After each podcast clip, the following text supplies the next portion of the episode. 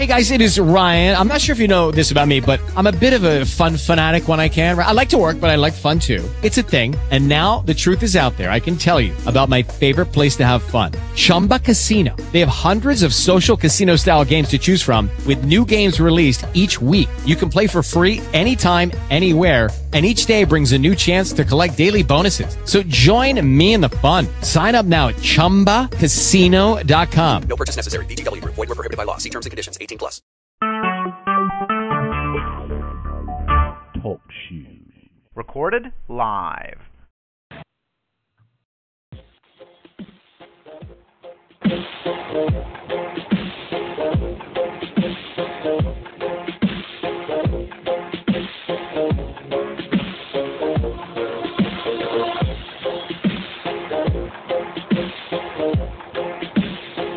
Ladies and gentlemen, welcome to another episode of the NGSC Weekly Show. I am your host, Joshua Zimmer, and always joined by my partner in crime, fellow NGSC Sports senior draft analyst, Mr. Montel Hardy. Montel, what's going up, brother? Uh, not a lot. It's a beautiful day on the south side of Chicago, you know. So uh, just kind of hanging out, enjoying what's left of the sun, and uh, well, trying to avoid the Bulls game at all costs. I know, all right. This is getting uh, this is getting out of hand, man. I'm uh, I, so I got all fired up. You know, I got all fired up today uh, with them winning, and you know, on Monday, not happening today. Uh, Oh no, not at all, not at all. And uh, it's just it's just bad. This is just really bad basketball, and it's they're just so hot from three. When a team is hot like that from three, I mean, it's just a struggle at that point because you know you're not going to go shot for shot with them. So Hey, for real. But hey, the one thing that we can talk about that has to deal with Chicago is the NFL draft because obviously it was there in Chicago. And, and hell, with you being in Chicago, first things first, how did it go? Uh, from a guy who is native, you know of Chicago, Illinois, how do you think the people of Chicago kind of took in the festivities this weekend? And do you think that it's something that you know we're going to be seeing a lot more of uh, in the coming future? Uh, well, absolutely. Uh, you know, Chicago was buzzing, and I think uh, you know my experience is awesome. It was it was a great experience. I know I I left out of work early Thursday, and uh, I told I walked past my uh, VP and told her that I was going to be gone for the day, and well, actually the week. So I went ahead and took Friday off too. And she looked at me. She's like, "Oh, I know where you're going."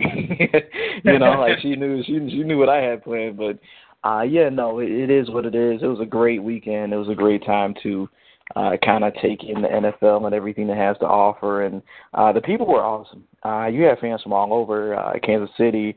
Uh, a lot of Jaguars fans in the house just wearing these old, you know, jerseys for no reasons. Uh, they had, uh, you know, nice drinks. Uh, the bars were up and going up, you know, real close to the area. And uh, man, there are some things, you know, it was a spectacle to see. I mean, some things, some things I'm gonna have to tell you off air.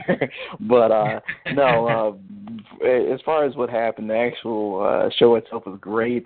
It's just that it was a little bit more weather dependent. Like if they bring it back, they might want to do it slightly inside or some type of outside feel too, because uh, Thursday was pretty cold. Thursday night was cold, uh, but Friday, Saturday were both beautiful, and that was the best part um, they basically kind of texted the fans when they could come like inside that little tunnel and and, and kind of like cheer and be a part of the draft. Uh, and they texted you, you know, obviously as people were coming and going, they text you so you can go in and be a part of the actual live event.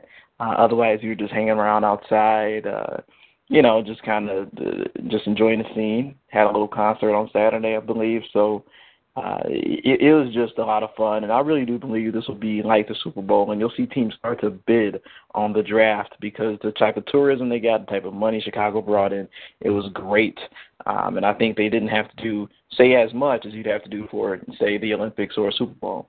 And uh, I think it should come back to Chicago. I mean, it's right. You know, it's the they call you know O'Hare's like the the port. You know, the United States is the hub of the United States. So it's the, almost the middle of the country, and it's one of the easiest towns to get to from all over the the country. So uh, I I hope they do bring it back. I really do. Well, I, I completely agree with you there, man. Just from what I watched, you know, me being up here in North Dakota, I didn't have a chance to go take in the festivities that you did.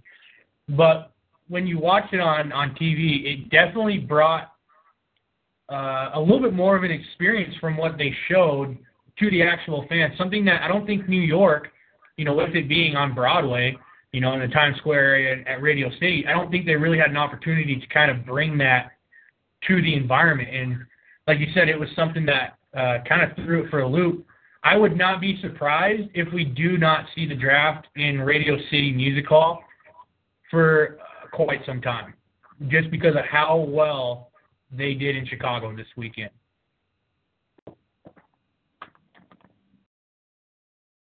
Say that again. I'm sorry. That last part. No, I said. Uh, I said I will not be surprised if we do not see the draft held in Radio City Music Hall for quite some time, just with how well they did this year in Chicago and how well the fans took it in. I mean, like you said, it, it looked. I mean, I, I like I said, I'm sitting here in North Dakota, and I felt like I was a part of it because with everything, you know, the camera shots that they showed, uh, they really allowed the fan to have a little bit more of an in-depth experience than, you know, sitting in the. Yeah, ab- absolutely, and it was also, you know, uh, very acoustically driven. So it was outside, but the, it was like a basically in a type of tunnel structure. So you could hear the sound just kind of like firing throughout the room. So the yells hit harder, the screams, the cheers, all that was louder and harder. And I think they did a great job kind of selling this event along with, uh, uh, you know, the weekend itself and patch, packaging it, you know, together for fans. But uh, I liked it because it had a concert type of a feel to it. And I think when you saw some of the players hit the stage and stuff like that, especially when Kevin White walked across, that was, you know, they kind of, uh, you know, it was, it was like a rock star feeling. You know, he's walking in inside, it's more private, but when you're walking outside, everyone inside is cheering for you. You know, you feel like you just dropped an album, you know, a, a, a fire mixtape, you know, something like that. so uh, I think the players liked it too. Uh, in short. Yeah. Uh, Good thing you brought up the players because obviously we can't talk about the draft without winners and losers. Um, obviously, we can't properly give a good grade on this draft till about three years down the road, but we're just now starting to scratch the surface uh, of that grade. Uh, now it's in the hands of these NFL coaches to really either a bring these players along or make sure that these players become the stars that uh, a lot of fans hope and a lot of analysts have been predicting. So with that being said, uh, there's there's a couple teams that I listed that I want to talk about, and if you have any, feel free uh, feel free to add them in. Obviously, my winners, uh, I, I have I have two legit winners. Um, you know who one of them is. Um, the Minnesota Vikings. I felt like they had a great draft. Um, and the fact that Eric Kendricks falls to them at 45, uh, I don't think you could predict uh, a pick to go any other way than that pick. Uh, especially now that you can kind of sit back and say to Green Bay fans, you know, we're talking within the NFC North. We can talk to Green Bay fans and say, hey, why did you guys not take this guy, you know, at, at 30 like you guys should have? Um, it was a great pick. And then, of course, you know, with them hitting on Daniel Hunter in the third round, your guy, you know, I'm going to give you the credit for that one. Your guy, the guy that you really like, going to be able to bring him in and hopefully mold him in to be the Michael Johnson type player that Zimmer has really been kind of looking for on that defense. They have Anthony Barr, but when you get a guy like that who you can kind of play on the line or even maybe stand him up, bring him in a different, you know, pressure situations, uh, it, it's going to make a good tandem for his pressures. Um, what was your take on the Vikings draft? Um, within, you know, throughout all the picks, maybe a couple that maybe stood out to you? Uh, you know, absolutely, Josh. Uh, this this this team had a very good draft. Uh, you know, Trey Williams in the first, went back and get Eric Kendricks in the second. Uh, I think him and Anthony Barr, man, you know, you talk about chemistry at the linebacker spot. You know, you got to trust your brother brother to carry one side of the field while you've got the other. It's just so much about that, and I think not only does that you know boost their linebacker performance, but it boosts that team chemistry. They're they're breeding a very good young defense, and Danielle Hunter or Danielle Hunter. I mean, you're you're, you're gonna love this guy, and like I said before, incredibly strong at the point of attack. Uh, I think he'll probably get his best start as a defensive end, and I think only because uh, in this specific scheme, you just have to coach him up to where he's quicker off the ball. I think LSU misused him, and they played him solely like that. He's a stand-up guy who can give you some zone. He can he can drop back in man. He's more athletic, uh, more athletic than uh, Benardrick McKinney, and people are going to try to do more, you know, playing spacings with him. Uh, so you can get to have some fun with a guy like Danielle Hunter on the field, and I think you have a creative defensive mind like Mike Zimmer, he'll he'll figure out exactly how to use this guy. Uh, and and I'm, I just couldn't have wished a better situation for him. Um, I selfishly wanted him for my Bears, but I knew it wouldn't be like the perfect scheme fit for him. But but now he's got it. Uh, T.J. Clemmings, I wasn't the biggest fan of going into this draft, but in the fourth round, you know, why not? Why not take this guy, um, help him rehab the foot injury, and he's going to take some time anyway. Give, give him a year to uh, come into the fold, and maybe you've got yourself a long-term starter at left tackle uh, in time. You know, as as he gets more experienced and and, and more a little bit more uh, powerful, but he is he's got all the physical ability to be a fantastic player at the at the next level and I'm a huge fan of Stefon Diggs and um I don't think I've given you the talk about him as much as I have, you know, some of the other uh people I've discussed the draft with. But Stefon Diggs is a guy I've been watching since high school. Uh he competed against uh my cousins in a passing league during summer and uh he actually uh went to Good Counsel High School over in uh I think it's Gaithersburg, Maryland, out, out somewhere out there uh in yep. the central Maryland area and he um fantastic athlete, uh, and and he's never really changed. He's always been a long strider, always the fastest guy on the field. Except in high school, it also seemed like he was one of the more powerful, one of the more uh, just just tougher guys on the field. And even now in college, I mean, he's been held back a little bit by injuries, but he's basically uh, Brandin Cooks on steroids to me. If you keep this guy healthy, he can uh, he will tackle he will tackle he'll catch the ball over the middle, take the big hits, and fight for every yard. Uh, he's been great uh, running his routes. He has solid hands, and he'll he'll really you know surprise you. You know, one handed catch here, leaping catch there. Uh, I think he's everything people kind of see in Justin Hardy, um, and, and Justin Hardy might have the same potential, but I think he's a, a, a great bargain around five, and, and just all the way around. Uh, Austin Shepherd, another tackle on my board. Uh, I had him as a sixth round guy at Alabama, so uh, they, they had a very fundamentally sound draft, and I think it's just like you just start stacking good drafts. You know, this year, last year, the year before, especially. Uh, you know, bring those guys to the forefront, and you've got maybe a solid team. I completely agree with you, and I and I want to elaborate a little bit on the Diggs pick before we uh, before we move on to the to the next team. Uh, I, I really like this kid. This is a kid who last year uh, I thought had he have not maybe busted his arm, he probably could have been in the consideration to be a first round or second round type guy had he have not had uh, that unlucky string of injuries that he did. I'm going to take it a, ne- a step th- a further with you saying that he's Brandin Cooks on steroids. I'm going to say he's an undersized Percy Harvin, which is really what the Vikings have been. You know, they they wanted Cordarrelle Patterson to kind of take over that Percy Harvin role, but the difference with Harvin and Patterson was that Patterson hasn't really learned how to run routes. Pat, Harvin knew how to do that. You can have a guy like Diggs do that, and you don't have to have him run great routes because he's going to be doing a lot of his work out of the slot anyway.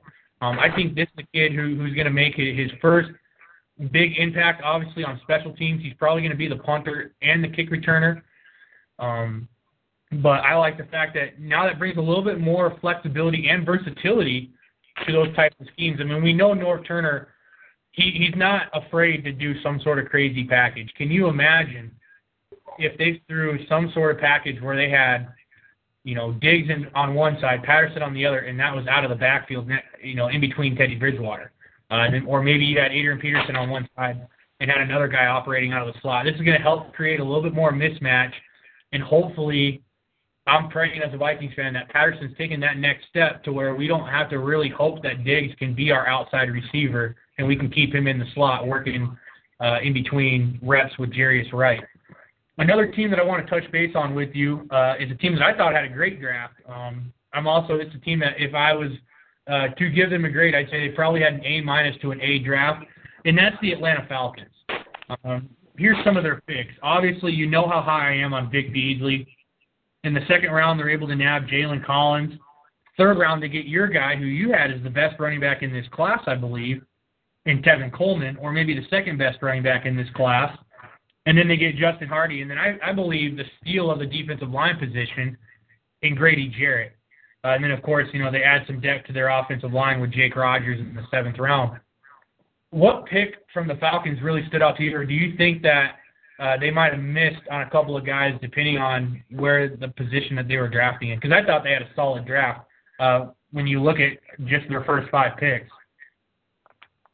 Uh, no, no, I, I agree with you. Uh, one thing I would say is uh, A, yes, they killed it. You want to go in and get yourself uh, at least three starters in the draft. Uh, they might have gotten themselves four, so you can't you can't knock them on that front, right? They did what they were supposed to do. They addressed some big needs. But one thing I will say is I was hesitant about the fact that they decided to leap for Jalen Collins in the second round. Uh, John, Josh, you know we talked about this guy. You know we've had the the you know the smoking problems, right? There's reports that he's failed a couple drug tests. Uh, there's also reports that uh, suggest that his brother may be a, a very popular dealer um, in that in that realm, and uh, also there were, in my opinion, you know, one or two guys that were just as worthy going in that spot, and it concerned me because they had some offensive line issues, and and my guy Jake Fisher was still on the board. So in second round, I was really shocked to see them stray from offensive line and not really get the best value at corner. But with that said, Collins is a guy who would have taken in round three. He's going to be pretty good, but I don't think he's the athlete people think he is. But he's a, a great vertical presence. He he can jump with the the modern day wide receiver. He can go up there and fight for the 50-50 balls, and he's also uh, a great help in the run game. But uh, given what the Falcons need from him now, it may take him a little bit of time to really adjust and to really be that that reliable boundary corner or uh, wherever they want to play him when they when they start him.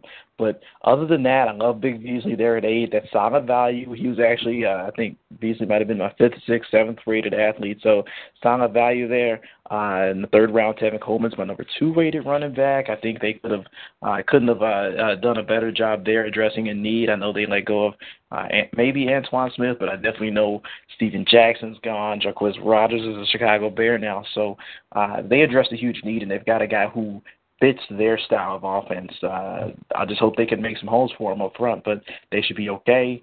Uh, Hardy, I love in the slot. You said it uh, just before. Uh, you know, this is a team that needs that guy that can be that slot corner. They've been or slot receiver. They've been needing him forever. You know, they tried different guys in there. Douglas doesn't fit.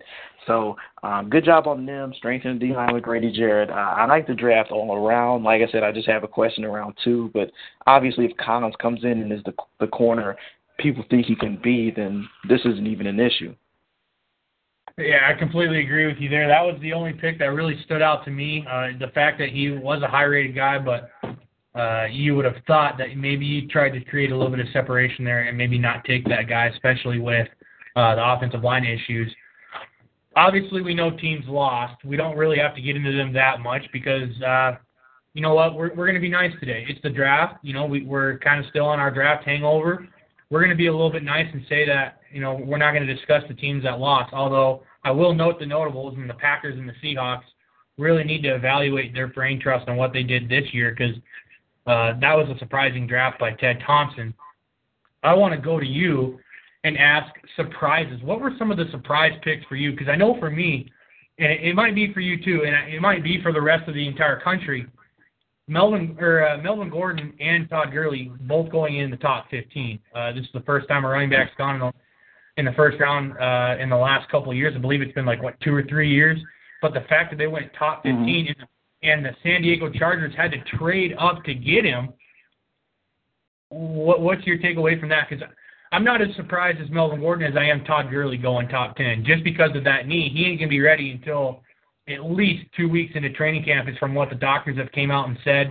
Uh, I thought it was a big surprise when you look at that running game.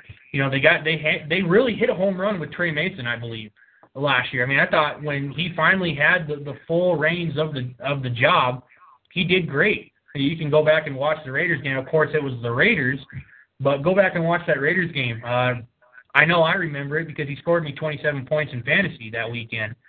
Um, and then you get a guy like Zach Stacy who ran for a thousand yards as a rookie. Of course, he wanted to get out as soon as they drafted him, and so they shipped him to the Jets.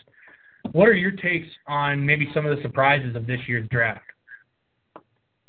Uh, well, yeah, I'm right there with you, Josh. Uh, you look at that pick. Uh, well, first off, you know, I talk to people and uh, you know who who are close to the the San Diego Chargers organization, and believe it or not, uh, Gordon is actually the the number one player on their board. He, he's been sitting there for uh, I've been told a good while. Um, I like I said, I wish I had knew earlier when I did my mock, but uh, you know he, he's been there, and it's uh, it's just been a thing within the organization that they want this guy, uh, and they, and they want to you know uh, play him and make him the new uh, running back for this team. So uh, I'm just as surprised as you. I think La'el Collins had an impact by not, you know, being draftable. I think the Rams might have taken him at 10, and I think maybe Gurley could have been there for the Chargers, and then that meant might have been uh, maybe a little bit of a, a drama for them. But uh, overall, yes, I'm very surprised at the way things kind of turned out. My biggest surprise of the first round have been New Orleans Saints. Uh, you know, we talked about it. I think this is a team that that has some needs, that's trying to rebuild, but they really, you know, they they really want to rebuild, but they're trying to just retool themselves. They want to stay competitive, uh, even though they have to shed some salary and, and get younger at several key positions and just get better. Uh, and they, to me, uh, they just, uh, you know, sometimes it's kind of like the draft is a dance. And uh, if the draft was a dance, then the Saints kind of stepped on the girls' toes a few too many times. and uh, yeah. you look at you look at their picks. Uh, Andrus Peat at 13. Uh, I don't know if we discussed him in depth, but in short, I'm not the biggest Peat fan. Uh, I think people like him because he's big, but for someone that big, he should have better functional strength. He doesn't. Uh, I just think this draft is more for the future, which once again, it's not. It, it might be a bleak future if this is your your anchor left tackle. I don't see the mean streak in this guy. You know, he's not as nasty as a Brandon Scherff, uh, La'el Collins, uh, Jake Fisher. Doesn't have the intellect or the athleticism uh, of a of a uh, Jake Fisher. So it, it surprised me there that they took him at 13 because we yeah we talked about this and I thought the consensus on the Saints was uh, hey, this defense is bad, let's get it better. And you know me, Josh, I stacked the board. I gave him a five tech and I gave him an edge rusher in the first round. And I said, let's you know, let's get it. you know, let's let's go out there and let's uh, compete for the NFC South title. Uh, instead, they took a step back. Uh, Stephone Anthony, he's going to be a great running, or a great linebacker. I think he's going to be a fine player in the NFL. But I can't help but think he would have been there for them uh, at 13 in the second round. You know, if they were so inclined. So you could have waited on him. Hau'oli Kikaha. I I will bang the table for this guy anytime, really, on day three. Uh, I don't believe he was supposed to be a day two guy. Uh, he's a technician. He's intelligent. Uh, he knows how to. His hand usage is excellent. Uh, but I think, I just think you know the injury risk because of the ACL surgeries, uh, the lack of explosion that a lot of players might need to succeed in NFL. That is what kind of uh, hurts him. So to take him there in the second round puts high expectations on him. You know, I like him a lot, but if I take him in the fourth and he can give me anything, it's fine. You know, it's good because he's a fourth round pick. But if I take him in the second, that means he's day one starter, has to stay healthy, and he better be productive. So to tag all those uh, all those uh, expectations on Kikaha out of the gate, very difficult. Uh, third round, he went the guy Grayson. Um, I mean, I get it because you get to learn from Drew Brees and Sean Payton. Payton was a quarterback himself, excellent offensive coordinator, so you couldn't pick a better situation for any of these guys, really. He might be in the best situation out of any of these quarterbacks. I mean, even Jameis Winston, Marcus Mariota, even though they're more talented passers, they won't get what this guy will get, and that's a wealth of knowledge from two great quarterbacks. So uh, it was just all about the future. To me, their best two picks were P.J. Williams and Davis Tull out of Chattanooga. Uh, yes. Was a tremendous athlete. Uh, I gave him a third round grade. I thought I mean, it, it's just downright criminal. Some people have this guy as a, a fringe sixth rounder. To get him in the fifth will be a steal. I think you can take him and you can use him in the traditional edge rusher way, or you can have him be your will. He's fast enough, athletic enough to do it. And uh, PJ Williams in the third. Now I know he's a troublemaker. You know he's gotten into some trouble. Uh, maybe you shouldn't let this guy drive anymore after 8 p.m. But to me, he might be pound for pound, uh, maybe the second, third best corner in this draft. He's just uh, lacks a little bit of discipline both on and off the field, and it costs him. I completely agree with you there. I want to go back to a little bit how you're talking about, you know, the Saints with that Peat pick. Uh, you know what? I, I lied to you, folks. I'm going to talk about losers because the biggest losers in my eyes were the Saints. And this is why. You trade your number one weapon on offense to the Seattle Seahawks just to get their first round pick. But you did more damage in the process by doing that. Because you got to look at it this way who did you replace your offense with? Really, nobody. You're expecting Brandin Cooks to be a guy that, that Drew Brees can basically lean on. I mean, he has nobody else to throw to. Yeah, you have Marques Colston. That's about it. And you send him to a place where tight ends go to die. And it's been proven. Seattle does not know how to use a tight end. Look at Zach Miller. He was great when he was with previous teams. I mean, he was with the Raiders and he was with the the uh, uh, Jacksonville Jaguars beforehand. And then look what he went to Seattle. He died. A, a guy named Luke Wilson showed up, and then he died. So you, you sent your best offensive player to go to a team where they don't use tight ends. So that's one strike. Mm-hmm. You you reached on an offensive lineman at number 13 when really offensive line may have been your need, but you could have easily taken that with your second pick of the first round. Killed yourself there. You know, I I don't know what the Saints are trying to do. Uh, like I do agree with you with the Grayson pick. I mean, you, you look at some of these quarterbacks, who they get to learn from. Brock Osweiler gets to learn under Peyton Manning. Can't go to a better situation there. Jimmy Garoppolo is learning under Tom Brady, and who after the Deflategate scandal that has finally been released, uh, he could be the day one starter there, depending on what the NFL decides to do in terms of punishment. Then you look at Garrett, you know Garrett Grayson, he gets to learn under Drew Brees.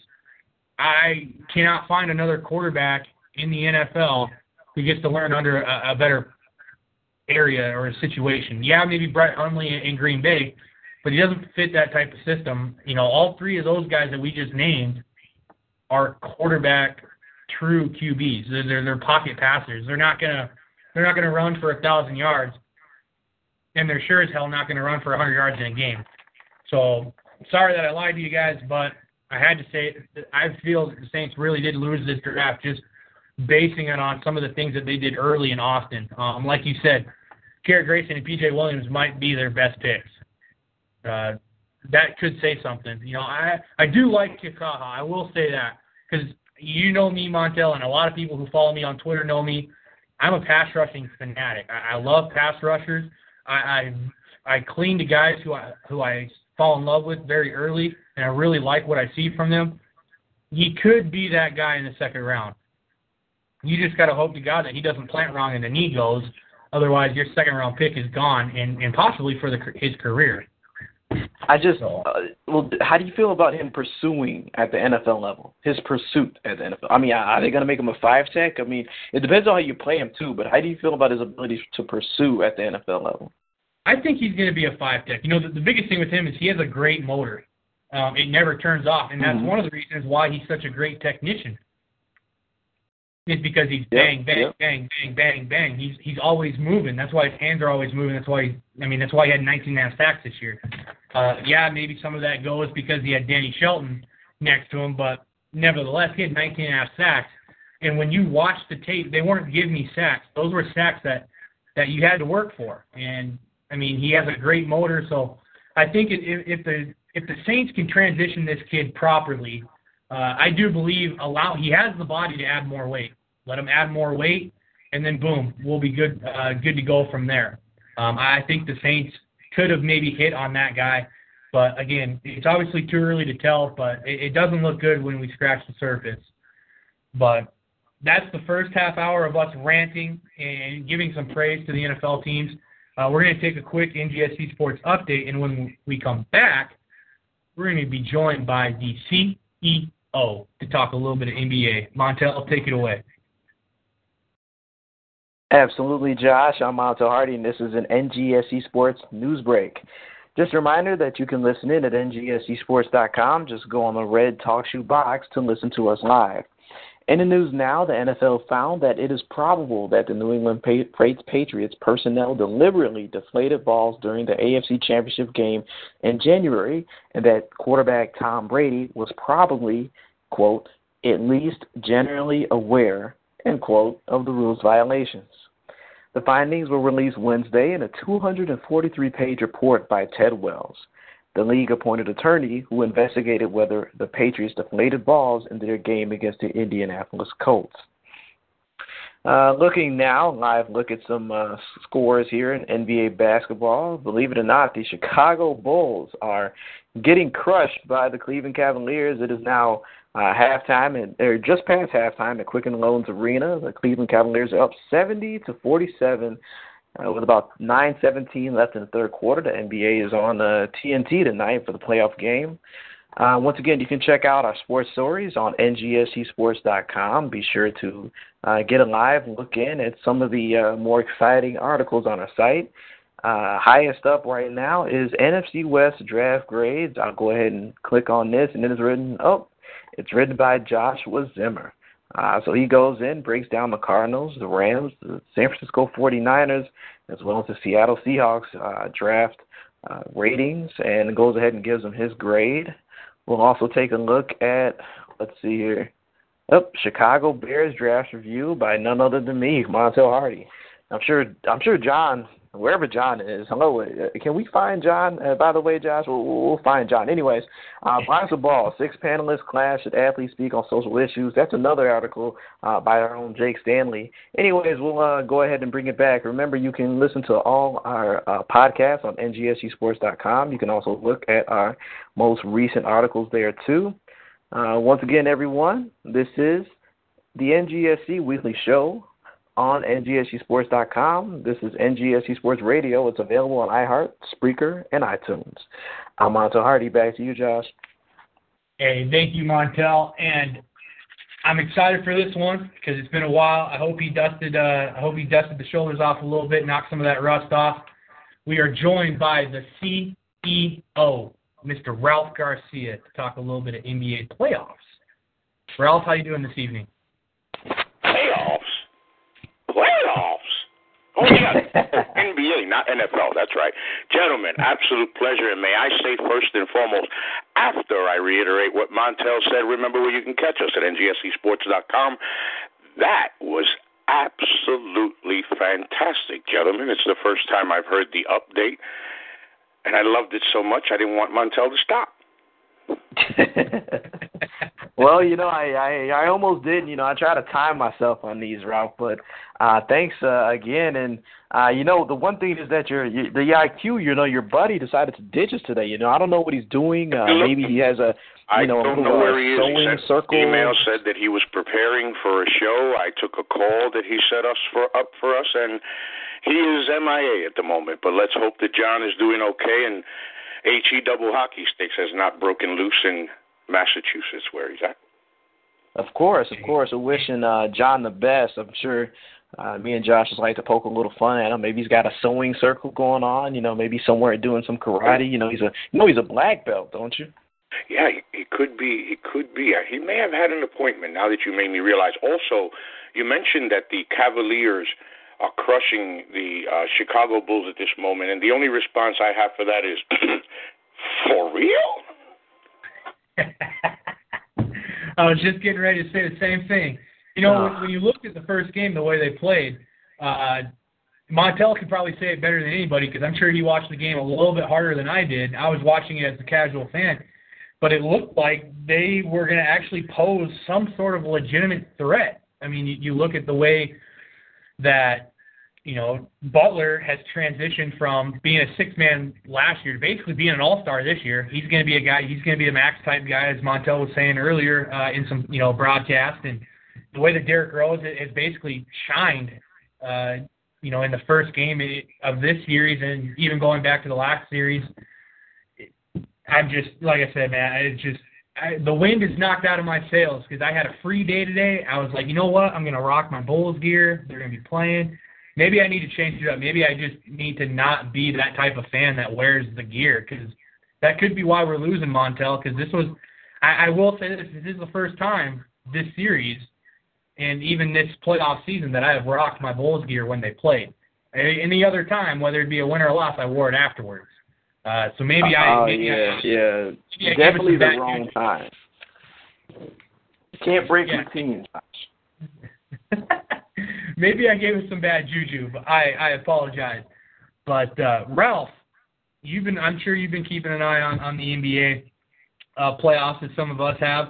Uh, with our three point take, uh, our new segment that we're calling uh, our NBA coverage, who are some of the teams that really have, have shocked you um, going into this series? Uh, you know, now that we're in the, the second round of the playoffs.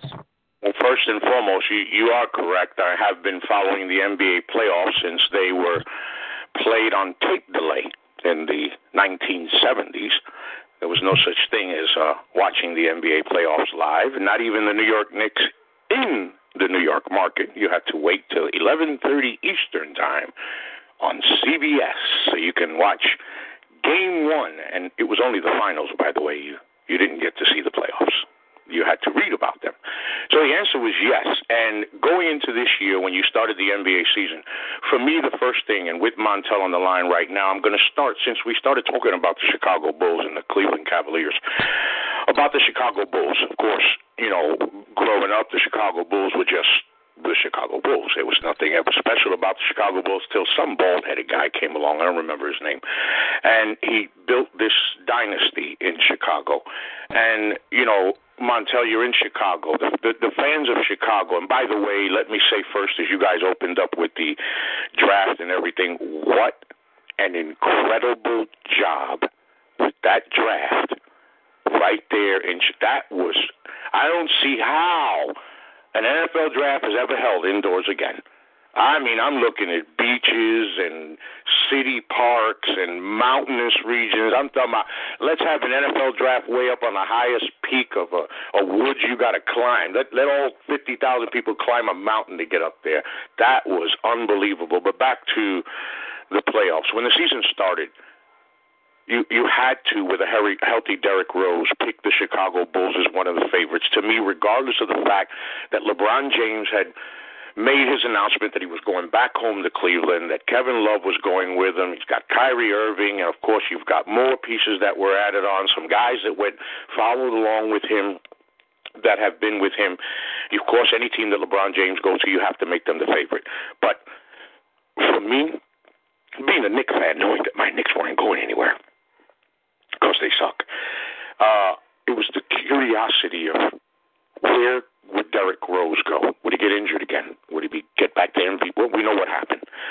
Fast forward now to the playoffs. Once again, it starts the same thing with the Chicago Bulls. The Chicago Bulls are only going to go as far as a healthy Derrick Rose will take them, and it's proven time and time again. Each time he gets back on the basketball court, the question is, is he going to get hurt again? So far, he has not. Not only has he not got, he has gotten hurt, but showed in game one what it means to have your floor general on the floor in the NBA. So,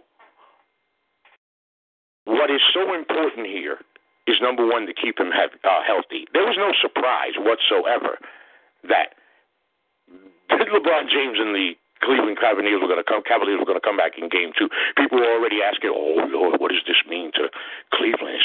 Hold on, folks. Everybody wants to get excited after one game. The question here is, so long as Derrick Rose remains healthy, we know what Noah and the rest of the crew. Butler has been fantastic. That's one of those stories where you see a kid. You know, you know, you guys were going to discuss Steph Curry as MVP, but taking something from his life. You're too small. You can't this. You might not be able to do that. You may not make this. Well, Jimmy Butler has shown that that doesn't count when it comes to me. And if the Chicago Bulls and Derrick Rose can remain healthy, I still give them a good shot of eliminating LeBron and his Cavs. I hope I hope you're right because uh, now that we and we can keep talking about them as long as we can because uh, in the time frame that you've been speaking about them, uh, they have now cut the deficit. It's only a 14 it's only a 14 point game right now uh, with Kyrie on the bench due to cramps. So uh, let, let's keep it let's keep it at that. But uh, you know, I completely agree with you there. Uh, you know, Montel, uh, like I said, you being the Chicago guy, uh, you knowing more about basketball than I think I have uh, in my entire body. Uh, do you think that Ralph is hitting the home run with this one, or do you think he's swinging and missing uh, with his analysis on the on the Bulls? Well, I I, get it. Uh, one thing I would say is I give way to the rest of the team that stepped up in a big way. Uh, Jimmy Butler is essentially going to be the star of this team, and I, I know that the narrative now is that it'll go as far as Rose will take him, and that makes completely sense, or that makes complete sense. But uh, I think um, Rose will be a very good player. Uh, he'll, he'll probably continue to be great. I think it takes really a about a year coming off of knee surgery to see what you've got. But in my opinion, Jimmy Butler will be the star of this team. He'll be the guy getting a max contract this free agency, and so I think now it's about him proving it. Uh, rough go around tonight, but he still, you know, got 18 points, uh, shooting very good from the field. Uh, also has a couple steals to his name, so he's a two-way two-way player who's helped his team out a lot. Uh, but yeah, you're right, Ralph. It's a very deep team, and and it's I can't say they have Here's the how I can ask it, Montel. Here's how I can ask it. You're right there in the pulse of Chicago, right there with the Bulls. You know what's going on with the Bulls. You hear it every day. It's reported every day. You keep close tabs on your team. I ask you this. You're right as far as the future, but I ask you this right now in this year, 2015 NBA playoffs. Do the Chicago Bulls stand a chance of advancing past the Cleveland Cavaliers and making a run at the NBA title without Derrick Rose, be he 100% or not yet? No, Absolutely, and, that's the thing. you're, you're right. And that's the point I meant that as far if they have a shot, and they have a shot because think about it. At this point in time, after Rose won the MVP, weren't you, you was weren't you in Chicago and the rest of Chicago thinking, all right, now it's been a while.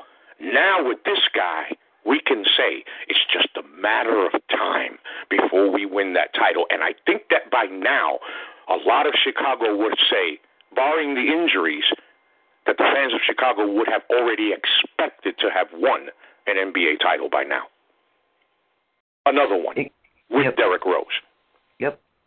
Uh, but the thing about it is, you know, point guard led teams, you know, you, you give your point guard the max deal, doesn't always result in the title. So uh, I, I was hoping they get it, but then the narrative was Rose doesn't have enough help, he doesn't have enough help, and then when he got hurt, it seems like that's when they had to build around him because they were a bad team, you know, when he was hurt and, and not able to play. But uh, I, I agree completely with you on that. I wouldn't say it's completely about his production, but just him on the court changes the dynamic, and that's what open up opens up things for you know uh, Paul Gasol and as well as uh, Jimmy Butler. Yeah, and the way your teammates feed off of you, they know when Rose is there, they that's their floor general. Jimmy's their star, but Derrick's their floor general. He's their quarterback, and when he's there, that makes the chemistry better for the Chicago Bulls, which in can turn can relate to an NBA title or at least a deep run to it. Exactly. Yeah. And, and you brought up, uh, Ralph, you brought up a good point uh, when you were talking about Butler and how fantastic he's been. Uh, another guy who's been just absolutely lights out this year uh, in any sort of fashion uh, has been Steph Curry, obviously, winning of the MVP.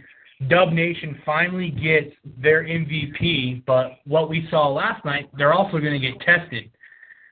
Do you think that Steph and only Steph, because it really seems like it's just been Steph Curry, you know, shooting ungodful amount of threes from ungodful amount of angles.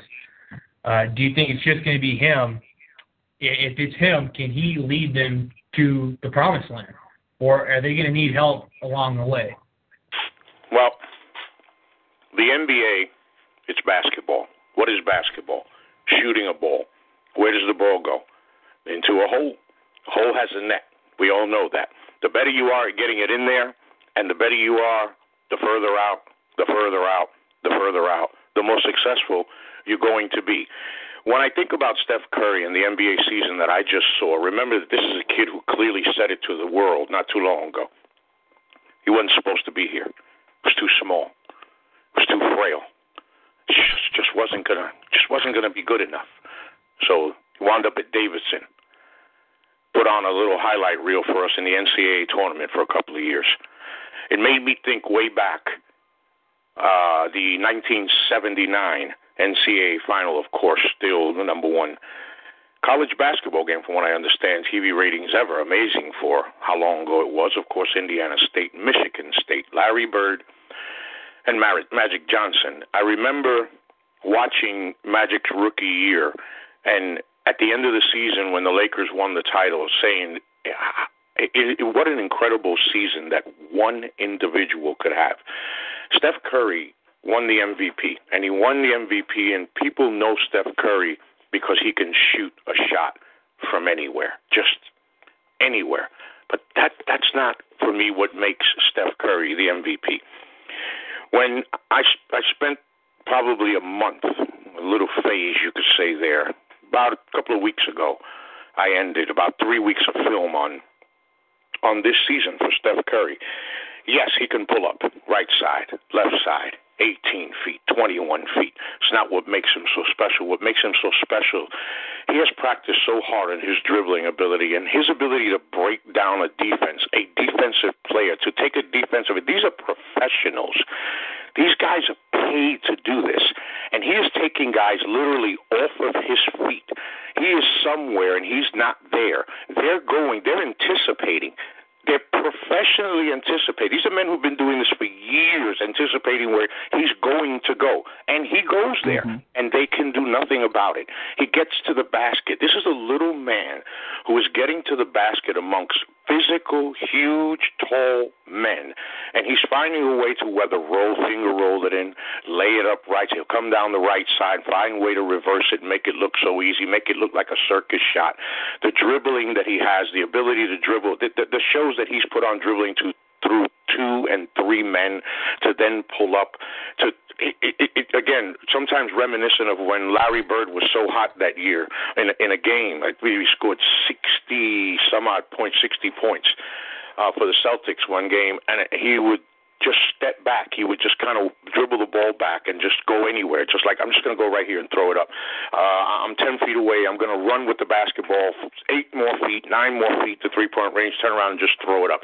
And Curry has taken all of that and it's a different kind of dominance. The little man is not supposed to dominate this way, and the guy's taken over. And when it comes to MVPs, you break it down and you look at that film, you're talking about a kid who's worked real hard to do things you haven't seen in a long time. And really, when it comes to the all-around package of the, the, the ability to dribble, the ability to break down the defense, the ability to penetrate, the ability to take one player off of his feet because he doesn't even know where this kid is or where he's going, that's special. Yeah, no, I mean Steph Curry's a special player. You, you bet he is. Uh, the way he can dribble, move, and, and get to the basket is special. But MVP, you know, I'm, I'm looking at James Harden. Uh, see, people always love, you know, they talk about Steph's offensive skill set, but mm, Steph Curry's defense is a little on the suspect side to me. Uh, and for a while, it's the same way with James Harden, but I saw the strides this year on defense, and and that's why I was more sold on him as an MVP candidate. Uh, played with his running mate, Dwight Howard. I mean, uh, but but both are phenomenal players, and I think uh, you know I, I can't uh, I can't wait. I really hope they, they really get a face off in a in a series uh, this playoff run. But uh, I, I couldn't agree more. I mean, as Steph as a player coming into the draft, people looked at him and you know they liked other guys. They liked Jonny Flynn. They liked uh, a lot of other point guards more because they had better physical upside. They had better builds, more muscle. You know, and uh, they always thought Curry would be like his dad. You know, kind of like that three point specialist off the bench. But mm-hmm, he, mm-hmm. he just de- he developed you know into the type of player where he's a multi tool guy. And I think that's something no one really ever expected him to come in and just you know play bigger than his size. And and and I, li- I like what you said when you said Harden because if there's anybody, anybody I'm going to put after Steph Curry is Harden. Why do I have Harden at two? Here's my argument. Not saying it's right, but for me it's simple. Steph Curry, Golden State Warriors. James Harden, Houston Rockets. Golden State Warriors, 67 and 15. Houston Rockets, 56 and 26, 11 games short of an argument. James Harden got it done, yeah. and he got it done mm-hmm. very well. But when it counted, Steph Curry got it done from day one, and his team, because of him, never looked back. Harden couldn't catch him. He, he made a valiant effort. That's really my only argument. Not saying it's a real argument, mm-hmm. but the fact that mm-hmm. it was such a big gap. It wasn't just like they were. Even if if they were a few games apart, maybe maybe the Rockets came up two three games short. They might be looking like wow. Without James Harden, they would have never made that run. But no one ever could. So that was my argument. No, that, that's fair. That that's fair because doing what they did in the West is special, especially consider the fact that no one's really doing that in the East. so uh, I, I completely agree. You know, and the the one thing that you guys talk about Steph Curry and James Harden, uh, obviously you have to take into effect their their playoff stature and how they've played so far this this postseason. One guy who's really kind of starting to come on and really starting to put the team on his back uh, is Blake Griffin. Uh, he's flat out balling. Uh, if anybody didn't catch that game that he had, uh, I believe it was what a couple days ago, Montel. Um, mm-hmm. Dude had a triple double without Chris Paul. Uh, you're asking this guy to throw. You're you're asking your big man to throw out assist, not only rebound but and shoot, but assist. And the dude had a triple double. Uh, I believe it was 26, 13, and 14. Uh, that's pretty ungodly numbers uh, for a guy Blake like Griffin. Blake Griffin at, at the position that he plays. Exactly. Coming from Blake Griffin, a kid, a kid they said that all he was was a highlight reel, that all he could do was dunk, that he could leap. And that's another guy when you talk about, you know, what Steph Curry's done to work himself to MVP status. Some guys do it quicker than others. Maybe Blake Griffin is working his way to that. Maybe next year is his year because when you look at his all around game, you know, Griffin came in, okay, if you get him close to the basket or you get him on the run in transition, well, boom, he's going to give you a highlight reel. Just let him get close. He's going to give you a, a top 10 highlight reel every single game. But more importantly, now what he's done is he's worked on a jump shot. He's worked on an outside game. He's worked on some set shots. He's worked on that uh, to the back game a little bit where he can not just turn around and just slam it on you because a few feet away. He can make a move on you now. And like we just said, he's got a triple double. Rebounding should come. I always said if you're that big, you ain't got no damn reason not to get double digit rebounds. I can't understand a guy who's 6'10 who averages seven rebounds a game. What the hell? Get him out. Give me somebody who can rebound the ball at 6'10. But when you can throw a triple double and have assists like that, now that's different. When you're able to distribute the basketball, something else that we haven't seen. Maybe another element, obviously another element of the game that he's been working on, but now he can distribute as well, which makes up for the fact that look at look at the situation with the Clippers right now. They get a big road win in game one. So now you come to game two right now. Remember they did this without Chris Paul. So now the question is, well, is Paul ready? Well look at it this way. You might want to look at it this way. When you're playing in the playoffs and your first two games are on the road, what's the objective? Gotta get a split. Gotta get a split. Basically, the Clippers have already gotten what they wanted. Why not rest Paul? You've seen what they could do without him. If you lose, you don't want to lose. But if you lose, you've gotten the split and you've given Paul the days of rest. Might work. Yeah, it Yeah. might work, and and I agree with it. it it's uh, it, it's tough because when you look at when you look at what he did to Spurs, he he was just cold blooded in that game seven. Matter of fact, that whole series, and you know, Ralph, I haven't been watching basketball as long as you have, but that might be the best first round seven game series I have ever seen. That was Uh, we saw a a you know a, a a a team that was trying to repeat for the NBA title play off against a very hungry Clippers team with both a coach and a lot of players that had something to prove, and they just left everything on the court. I mean, I don't I don't think I've ever seen that in the first round.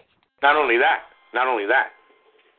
Listen to who you're talking about. Now, the San Antonio Spurs are the Spurs, like you said. That's a defending NBA champion. And remember, we're talking about a team that walked off the court in Game Six, and they lost. Game six, they could have clinched, and they lost it, and they're the ones who walked off the court like, okay, it's game six. You know, been here, done that. We'll be back for game seven. Look at who we're talking about. We're talking about the Clippers, not the Lakers, the Clippers. And the Clippers not only don't suck anymore, now the Clippers are, got heart. Now the Clippers got game. Now the Clippers are rounding out and letting the rest of the NBA know. You know something? We don't know if we got it yet, but we damn sure doing a good job of showing that we do. I mean, I, I love to see a loser blossom, and we all know, even you guys, they were losers when you were born. They were losers as you were growing up. And trust me, as you know history, they were losers long before you were born. and, and it's just wonderful to see it.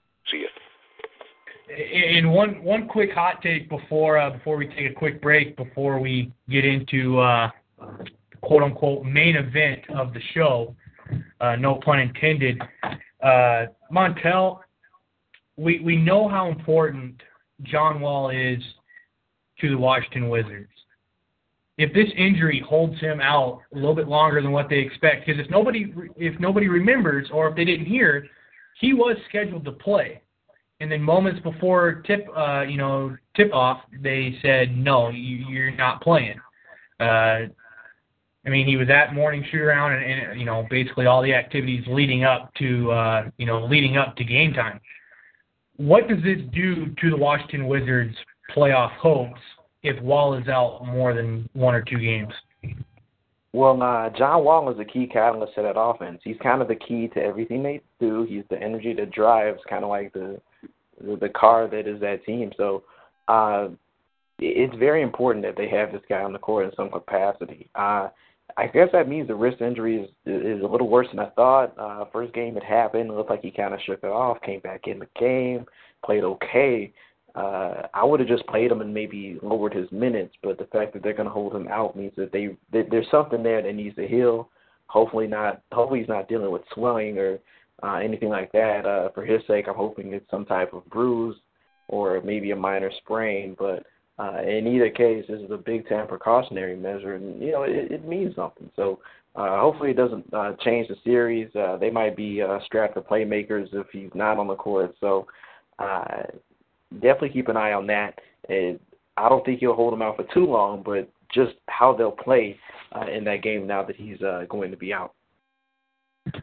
Completely, I, I agree. Uh, you know, I'm not a big basketball guy, but I, I know the big names, and John Wall is a big name. Uh, obviously, uh, he's one of the main reasons why people are maybe talking about Kevin Durant could be a possible going home type scenario, is because he's going to have that Westbrook type player next to him in John Wall.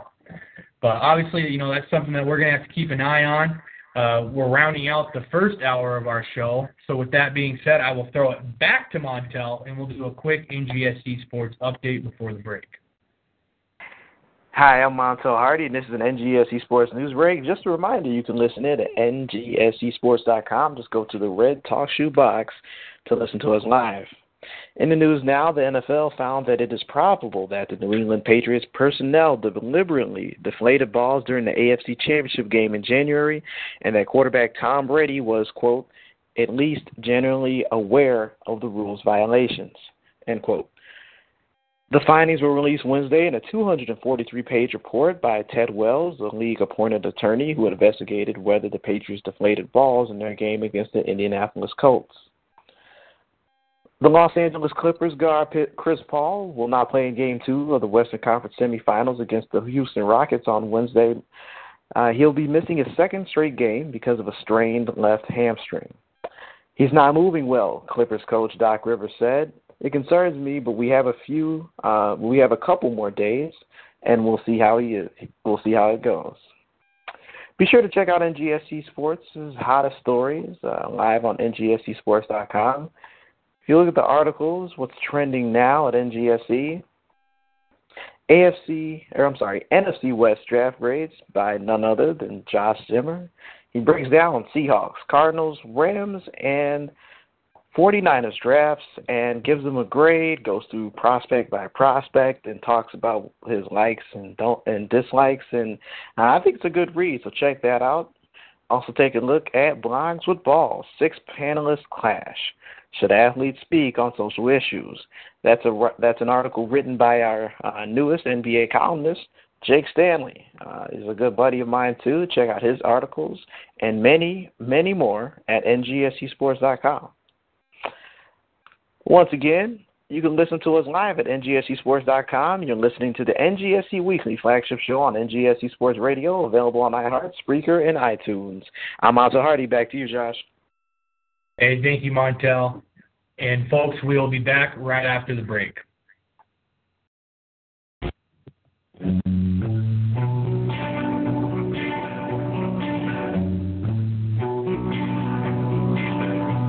A company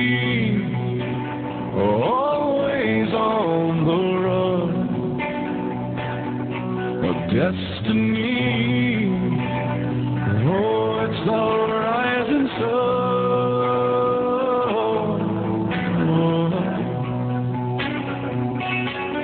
I was born a shotgun in my hands, behind the gun. And ladies and gentlemen, welcome back. We are still joined by the CEO, Mr. Ralph Garcia, and he is going to be now breaking us down with our main event of the show, the Manny Pacquiao versus Floyd Money Mayweather extravaganza that happened this past weekend. Ralph, obviously this was a hyped fight. I mean, hell, we've been waiting for about five years for this thing. Uh, what were your takeaways from this fight? Because uh, I didn't see a whole lot of what I wanted. Uh, if I wanted to see hugging, uh, I could have went, uh, you know, I could have went on and, and turned on some uh, some chick flick type movies uh, if I wanted to see that. I wanted to see some blood and boxing. Uh, what's up? that's that's the.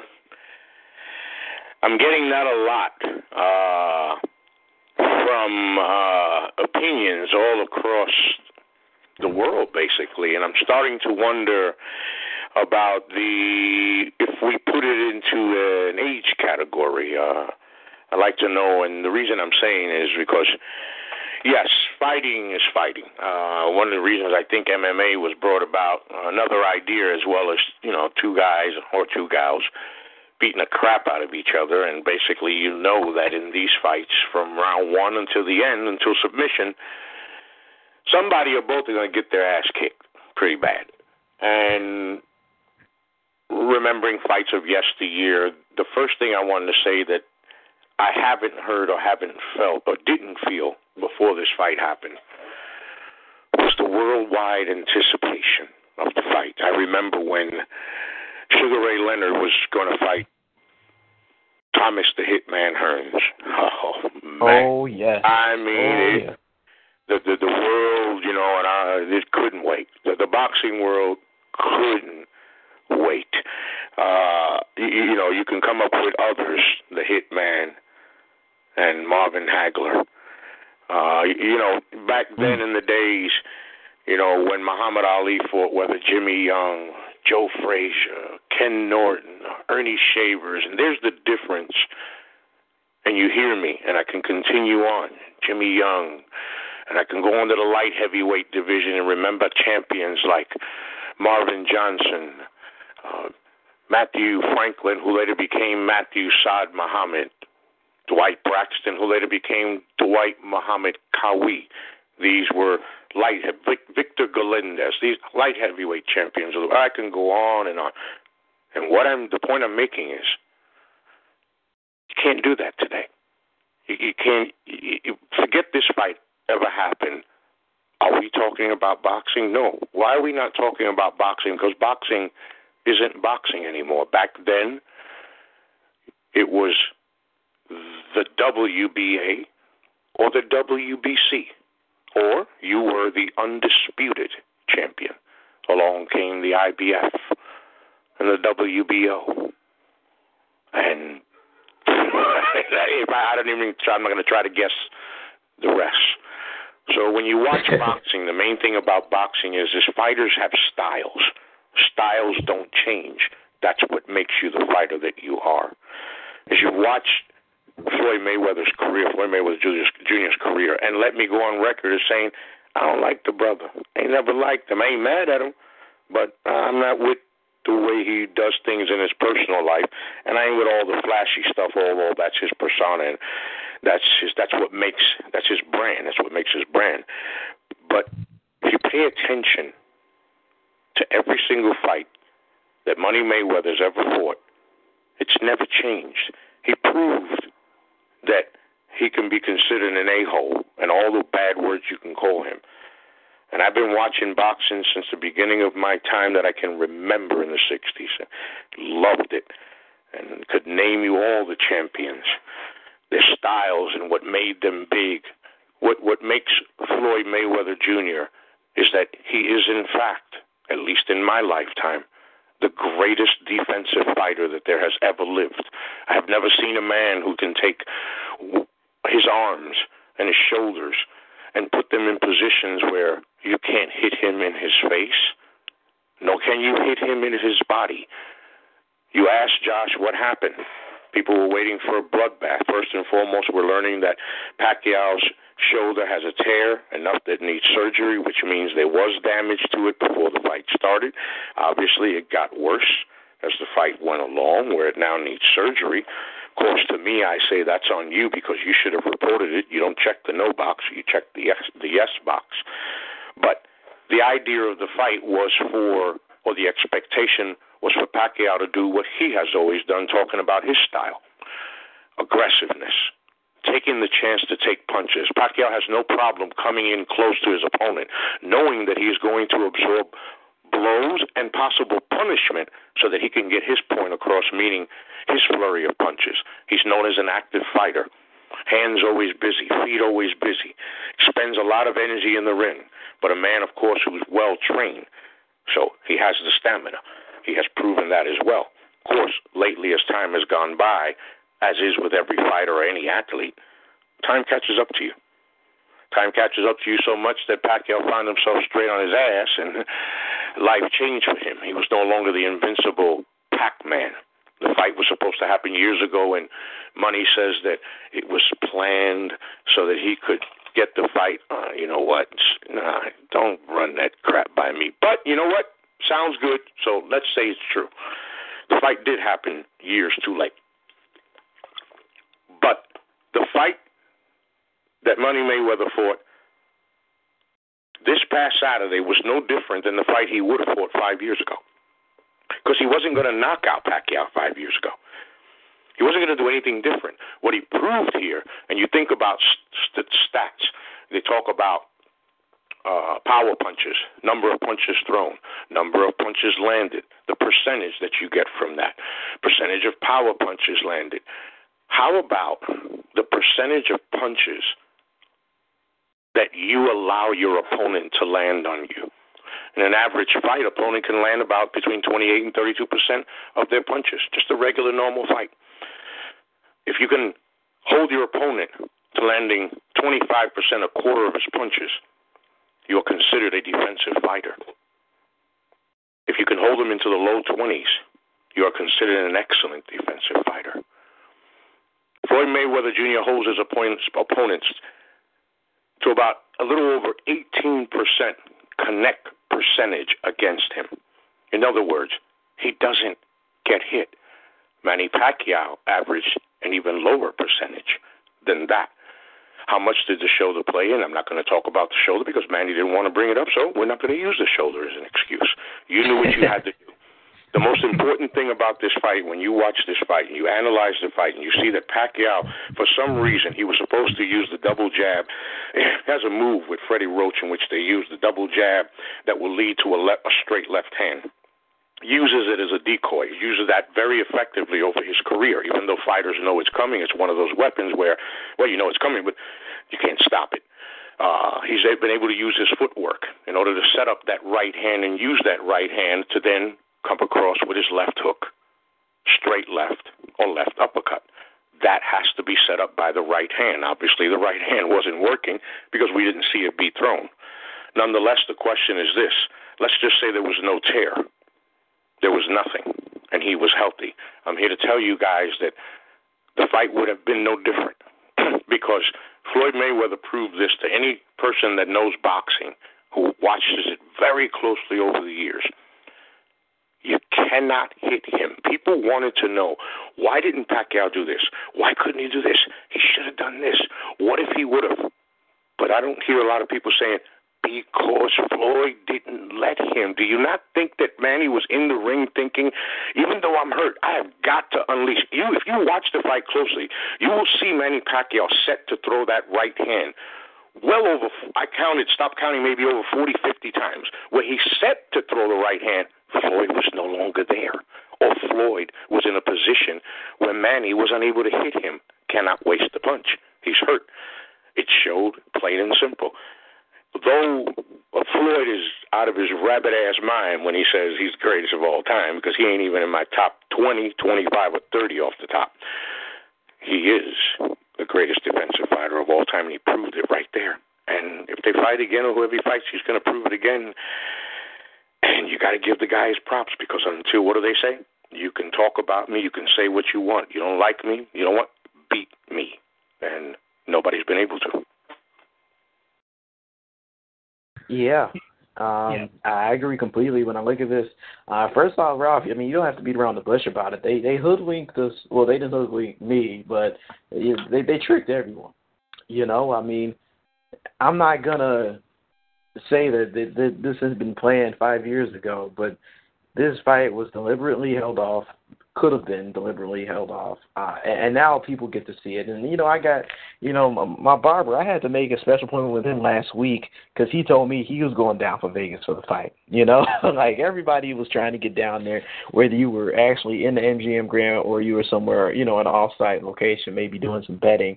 And uh, the fight itself.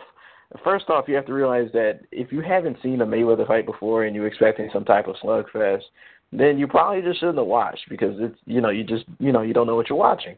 Uh, Floyd is a defensive fighter, as you said, and he did not uh, you know uh, put on a, the most amazing show, but he is a great tactician. He is a great defensive boxer, and I think that's what you saw in the ring uh, that night.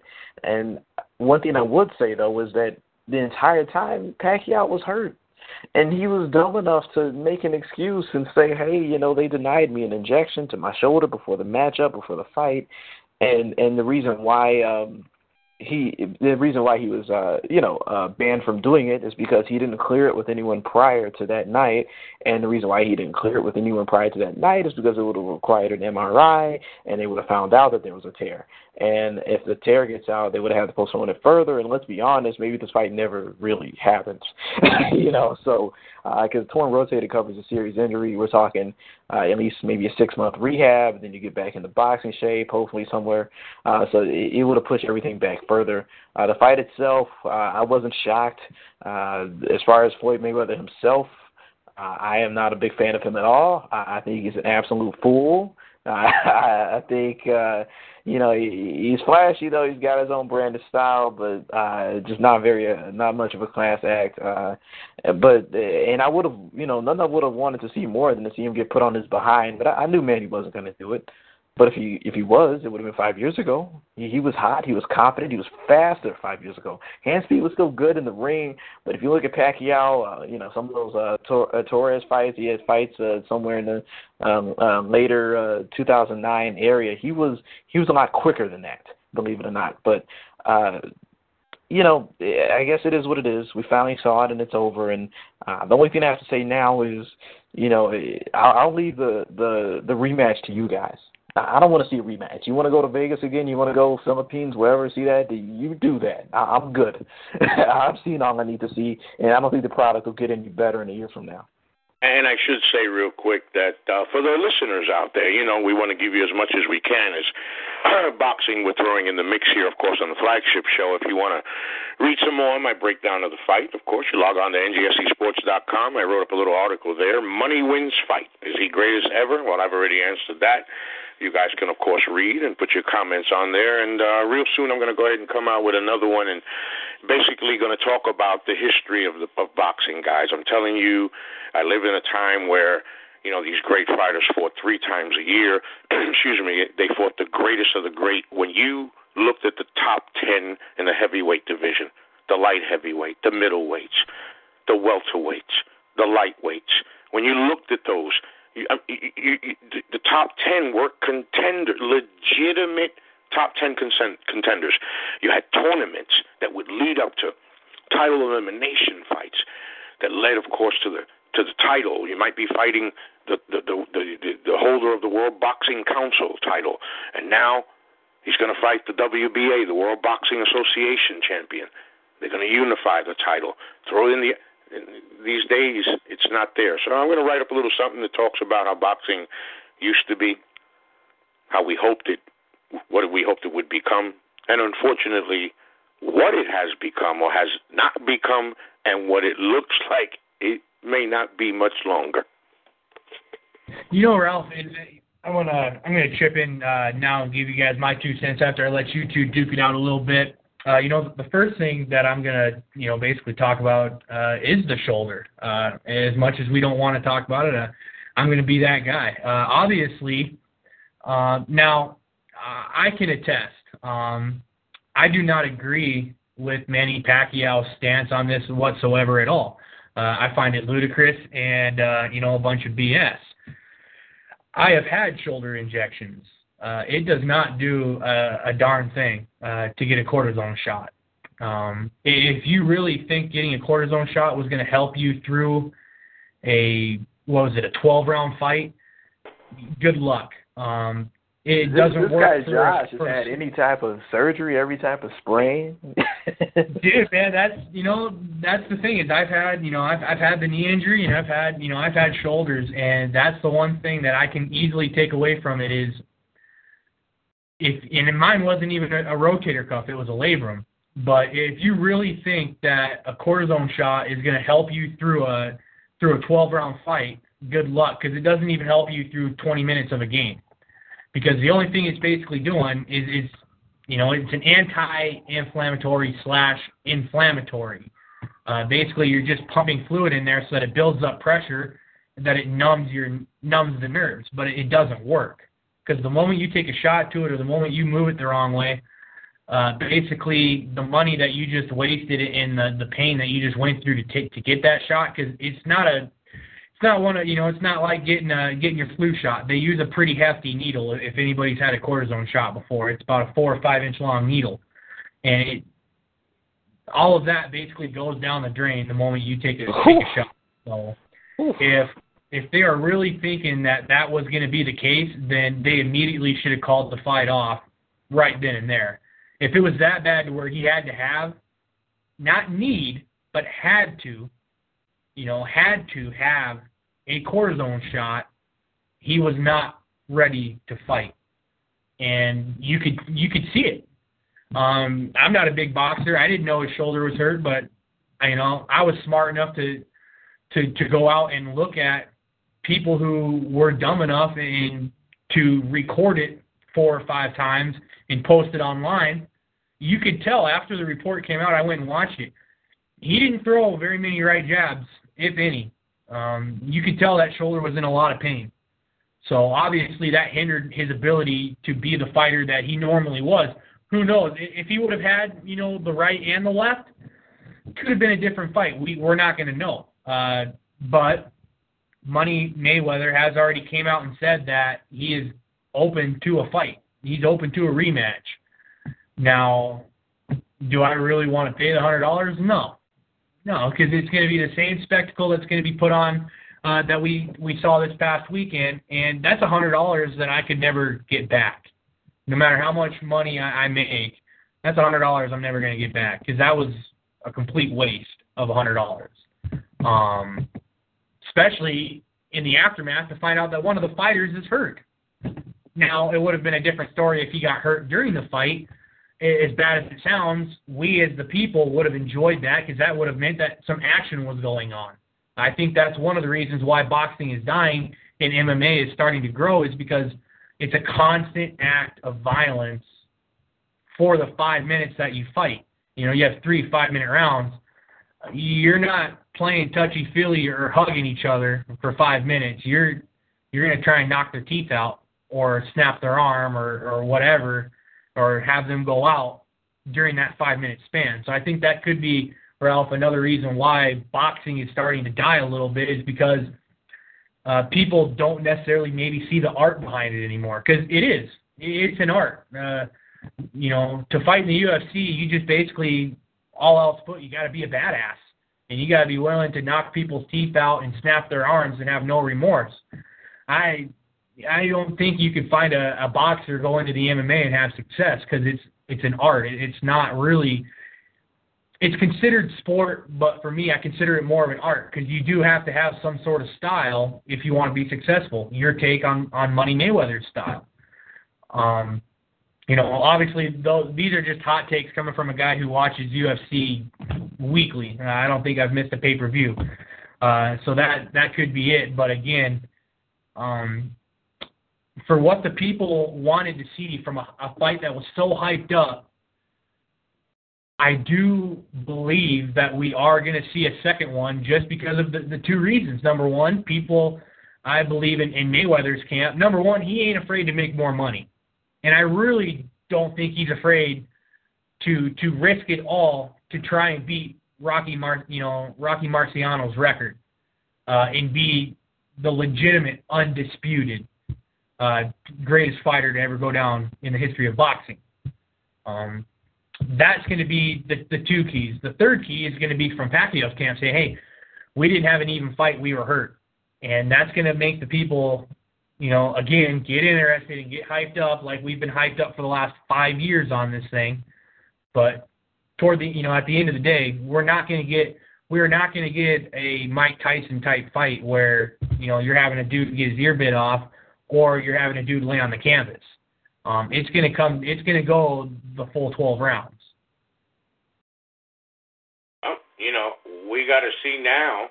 As you Mm-hmm. just is is there going to be another super fight? Oh, can't wait to see if that's going to happen. And, and I think Yeah, one thing yeah, that we and I should even bring up, I think Yeah. one thing that we should bring up with it too is what about these perjury charges that Pacquiao could potentially be facing because he lied on the basically he lied on the on the health application. Uh, there are multiple reports out there saying he could face perjury charges, which is jail time for lying that he wasn't not hurt when he knew that he was. Obviously, he wouldn't have been pushing as hard to get these cortisone shots. Uh, I think that's going to be the big key on whether or not how long this fight takes, because I think at the end of the day, I mean, Mayweather has already came out and said, "I'll fight him a year after he a year after he's healed." Uh, well, if he's going to fight him a year after he's healed, then I think they're going to hold up the same stipulations that the first fight were. Because I mean, either way, look at when Manny, Pac- Manny Pacquiao walked away with eighty-four million dollars. Yeah, I, I'll get my ass handed to me for twelve rounds to take twelve, you know, to take eighty-four million dollars home. Um, yeah. so I don't think they're I don't think they're going to wait as long as that. But the big wait could come with these perjury charges. I think that's the bigger. I think that's the bigger roadblock than the surgery. You know, than the recovering from the surgery is to figure out whether or not you know the boxing association and commission are going to charge him and Pacquiao's camp with perjury. Well, I think this isn't the most ethical group of people we're talking about. I mean, these people gave, uh, you know, Floyd his license with his boxing license with no real issue, uh, giving the domestic violence issues he's had in the past, uh, the criminal uh, investigation into, you know, his, his life and all that. They dismissed all of it for the for the sake of money. Uh, to me, it's about can they win the battle of uh, public opinion. Uh, people were very disappointed in the fight. A lot of people for the wrong reasons because they don't understand what type of fighter Floyd Mayweather is. Others just because Manny wasn't as good as everyone thought they were. And then just there, there's a small percentage like me who just wanted to see Floyd lose, and they didn't, so they're done with it. so uh, I just don't. I, I don't think people want to see it again. You know, you can do it again, fine. This year, I think they grossed, you know, with sales revenue, you know, promotion, all that, you know, somewhere in the range of three hundred million dollars. They won't hit that number if they do it again. They won't. They they might. They'd be lucky to get half that.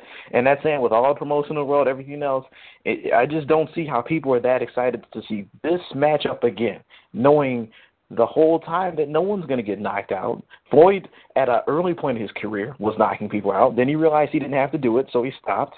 And and, and Mayweather no longer, and I'm sorry, and uh, Pacquiao no longer has the, uh, well, maybe the power. I mean, coming off that uh, rotator cuff injury to do it. So I mean, I don't think I don't think people want to see it again. I mean, they might go, they might spend the money, but it's it's not going to have that transcendent feel on this year or on this month the way this uh this time did, this fight did, and and, and I just uh I just doubt they sell in the same way. Yeah.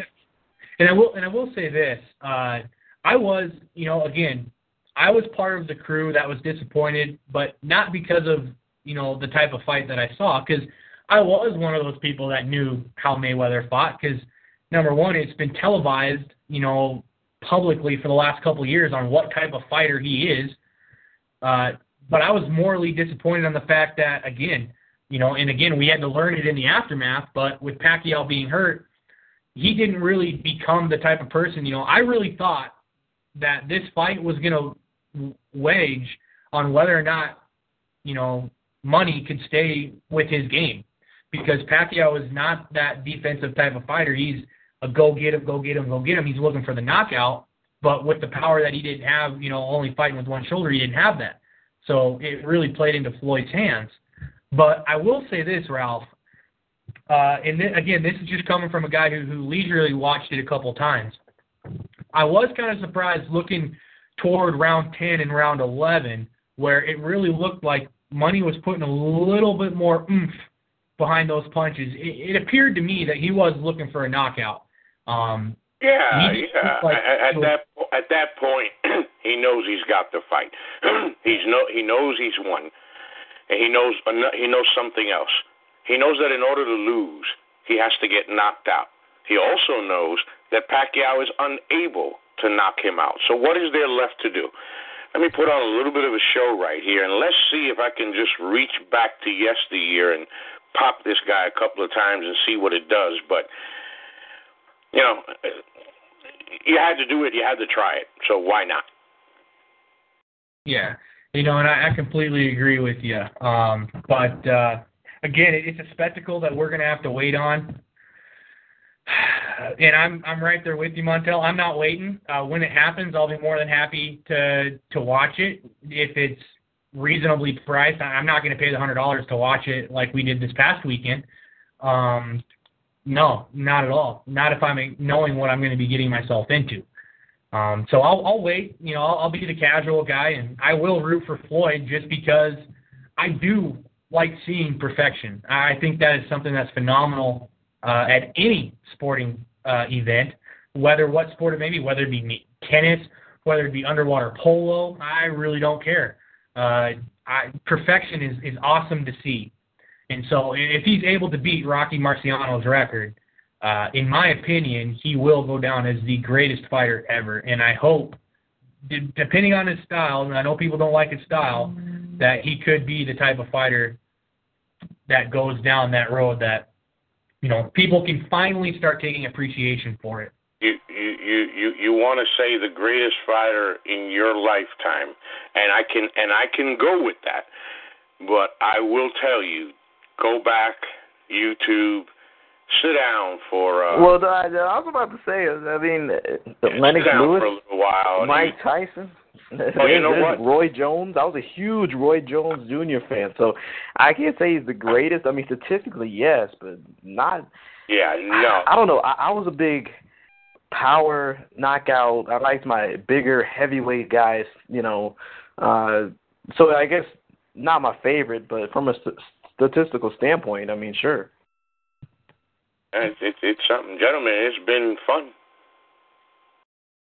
Yeah, Ralph, it's been great to have you coming on, and and of course, anytime that we can get the CEO to shed some knowledge on boxing, as I'm sure they call it in the in the Northeast, um, it's greatly appreciated. But with that, we'll say abdu and have yourself a good evening, and thank you for coming on. All right, gentlemen, have a great one. It's been a pleasure. Everybody have a great evening, and thanks for enjoying the show. Have a great one, guys. Have a great ending to the show. Bye bye. Hey, thank you, Ralph. Bye bye.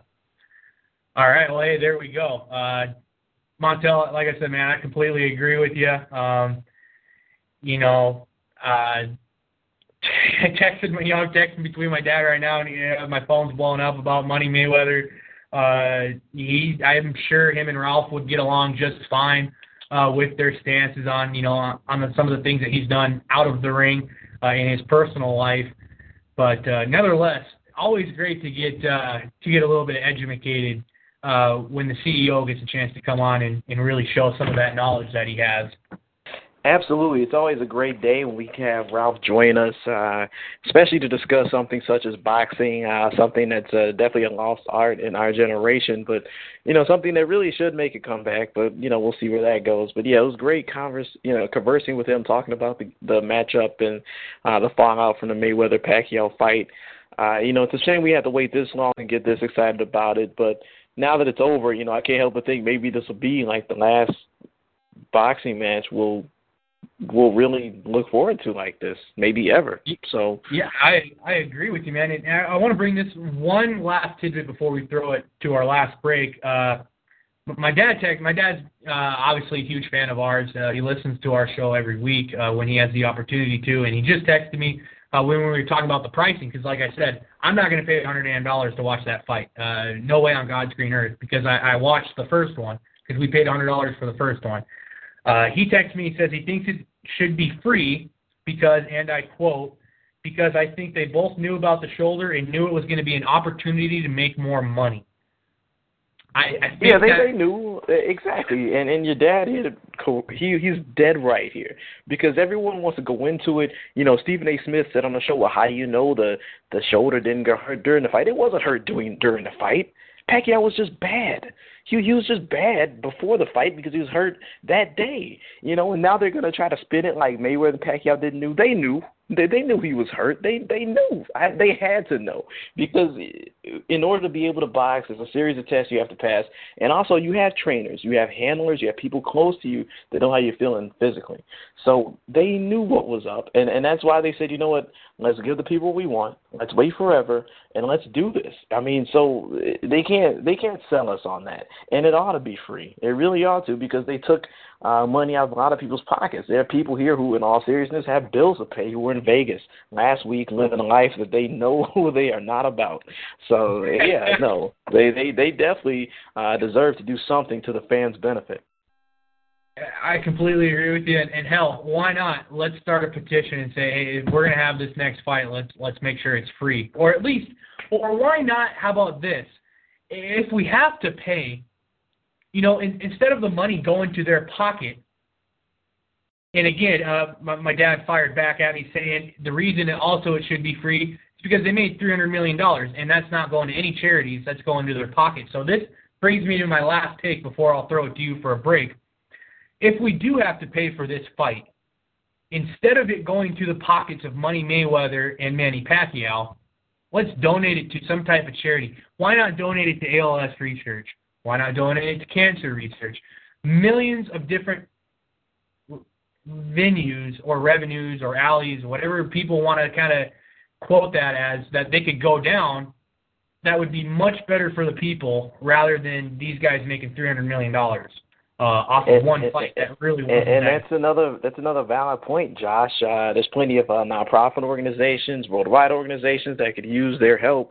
But see, the problem with that is that that would be a noble cause, and Mayweather and Pacquiao are not noble people. so I just I don't see a scenario where they do something that selfless and, and altruistic.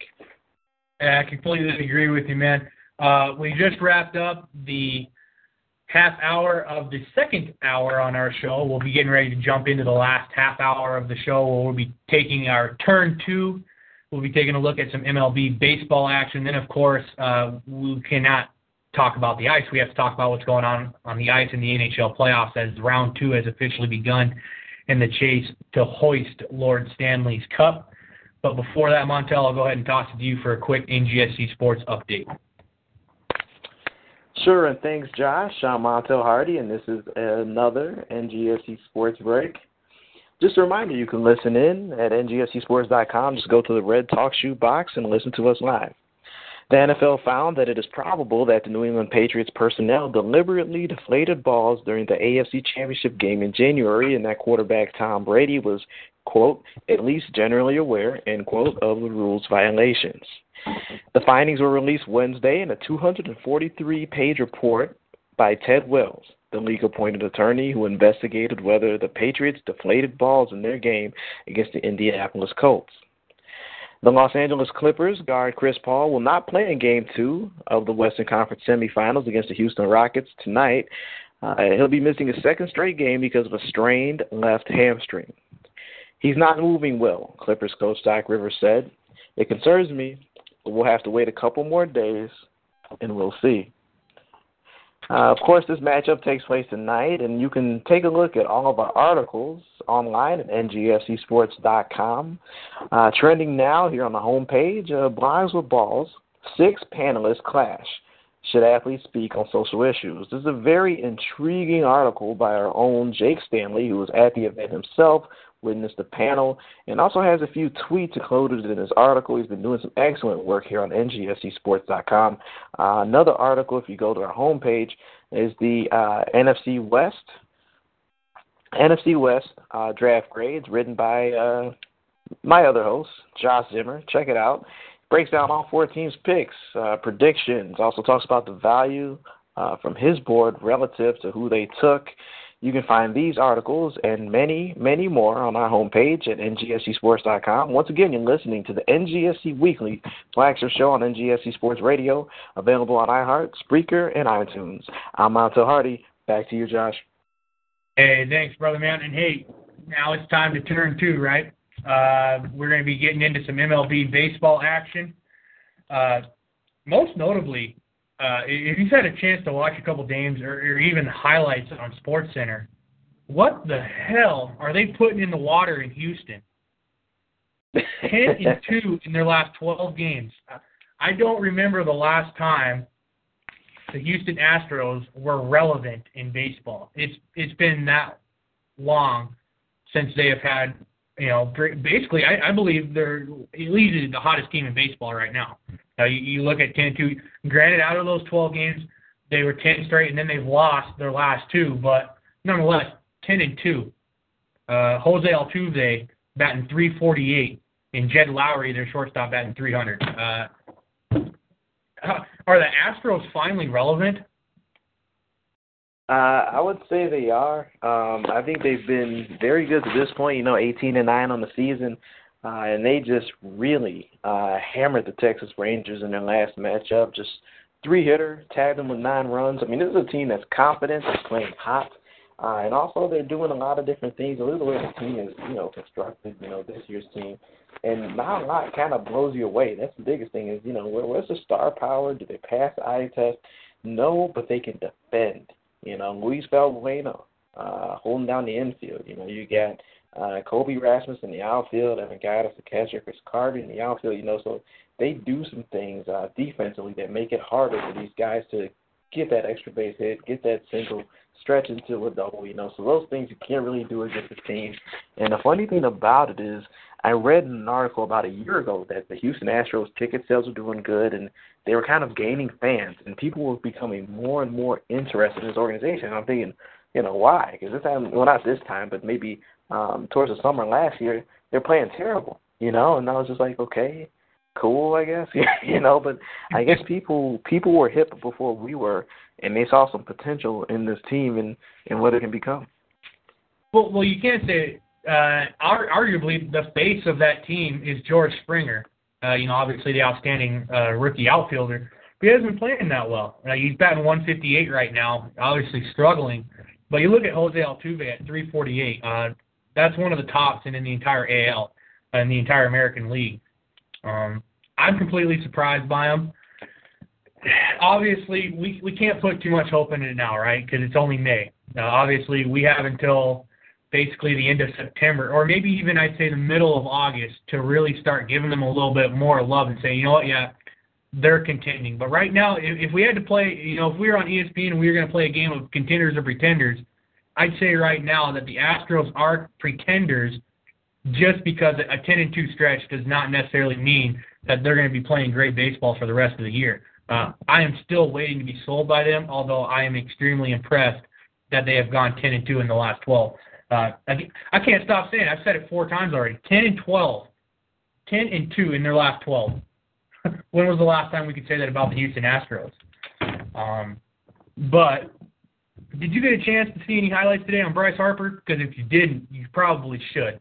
Uh, he had basically a coming out party for the 2015 season, and he had himself three dingers, and they weren't short ones either. Uh, 404, 431, and 441.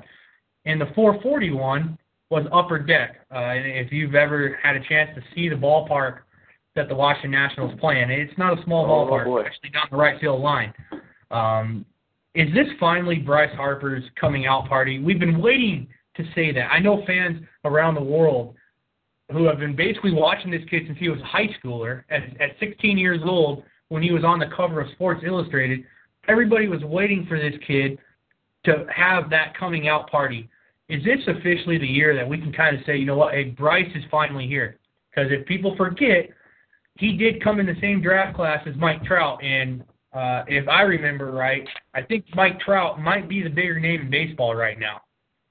You know, you said it exactly, Josh. Uh, Trout has basically surpassed him in every way possible up to this point, even though Harper was a bigger pick. See, no one wants to talk about that Harper also went to the weaker team, the team that didn't have Albert Pujols, the team that you know, it's a National League team, the team that, uh, you know, obviously doesn't have the DH, doesn't have the lineup with the same juice, plays in more, uh, you know, different uh, uh, parks that might ne- not necessarily be Hitters Park, and and you know, I mean, it just different surroundings. But I think the bottom line here is uh, Harper's doing his thing. He's coming up. Uh, obviously, I can't have too much of a knee-jerk reaction from one game. You put together a season, and then you can say you're every bit as good as Mike Trout. But uh, this is a step in the right direction. I think the Nationals knew when they got this guy, no matter what, that his floor was fine, that he was going to be a serviceable player. It's just a matter of whether he'll be that transcendent superstar that this team kind of hoped they would get. So uh, this this game was uh, one step in that direction. Exactly, and, and hopefully this game, again, like you said, right step in the direction. Hopefully he keeps taking those steps in the right direction. Although he's batting 257, which is really great, you know, it's considered, you know, partially average. You know, most hitters are hitting around 300. He's only had two home runs all season uh, until today, obviously. He is now at five as, as a total. We, we need to see that stretch for them because, like you said, he did go to the weaker team. I mean, the most notable star on the Washington Nationals in terms of a hitter was Ryan Zimmerman. Uh, but the actual face of that franchise was a guy who was coming off Tommy John surgery in Stephen Strasburg. Strasburg, absolutely. You know, and you look at some of the pieces they've added to that bullpen. You know, they also, you know, they have Ross Detwiler. Uh, they added, uh, was it Max Scherzer, I believe, this off season. They they're finally starting to to really connect the dots and solidify that team to where when we were talking about the previews a month ago, this could be a team that we're looking for in the middle of September. Uh, I will be more shocked if the Nationals are there than the Astros. And after the way we talked about the Astros about five minutes ago, that, that kind of sets the level of expectation that I think not only myself but a lot of fans and maybe some analysts have for this team this year. Um, yeah, they you know they struggled out the gates. I mean, this is a team that's supposed to be you know pitching was a strength. You had Scherzer, you had Fisher, you had uh, Fister, you had Strasburg, you know, and they have one of the better uh, starting uh, rotations in baseball, but they haven't been that great to this point absolute zero in terms of quality starts so far this season for the Washington Nationals, believe it or not. So uh, there's been a lot more stress placed on these hitters this year. Uh, out the gates, they just have to provide more. Now they're you know battling. I think they're 14 and 15 this year. Uh, until those hitters hit their, or those pitchers hit their stride, uh, this this is going to be a team that you know struggles to get some runs across the board. Uh, good for them though; they're just 13th in the league in runs, so they're doing okay, even though not batting a very high average. Exactly. And and this next this next hot take is for all the Chicago Cubs fans out there. All right, people. I understand we've been struggling for a long ass time. It's been a hundred plus years, but I'm I'm telling you right now, patience is a virtue, but it's also the key for this season don't get down on the Cubs. You know, obviously one and four in their last five games. Obviously, that's not very good, especially when you look at the NL Central. When the St. Louis Cardinals are running at 28 and six, uh, you're already six games back. You know, at, at 12 and 13. You know, but your two stars, your future, the guys that you're building around are are batting fairly well. You know, you called up two rookies this year you know, and Kris Bryant, who obviously is a superstar uh, in the making. Uh, I think Cubs fans might think he's already a superstar, although he's yet truly played a full year. Not doing too bad. He's batting 283, although he is only batting 158 in his last seven um, with six strikeouts. But Addison Russell, this second baseman, man, I don't. I know you being in Chicago, I'm sure the, the tabloids and the papers are, are might be a little bit loaded with this kid, although you're a White Sox fan. Um, this kid's kind of starting to heat up a little bit. 389 with two dingers in his last seven games. Uh, batting 261 on the season. Obviously, he had a a, a transition, you know, having six strikeouts before he kind of got himself comfortable. But you look at it now, he's batting 387, you know, in his last seven, two dingers, and this is a guy who, if you go back and look at some of the evals and scouting reports that people have done on this kid when he was in the minors, this was a kid that they said didn't possess a lot of power. Well, the two home runs he had, I actually looked up, 414 and 424. Now, that might be average for home run, you know, in the major leagues, but for a second baseman who, who's listed as not having, and I quote, not a lot of power, uh, that's some pop. But I know we can't continue to talk about my Cubs without getting your White Sox in, so what's going on with the White Sox? I saw that. I saw that Samardzija uh, lost his appeal and he's going to immediately start his five-game suspension. But what else? What else is going on on the south side of town?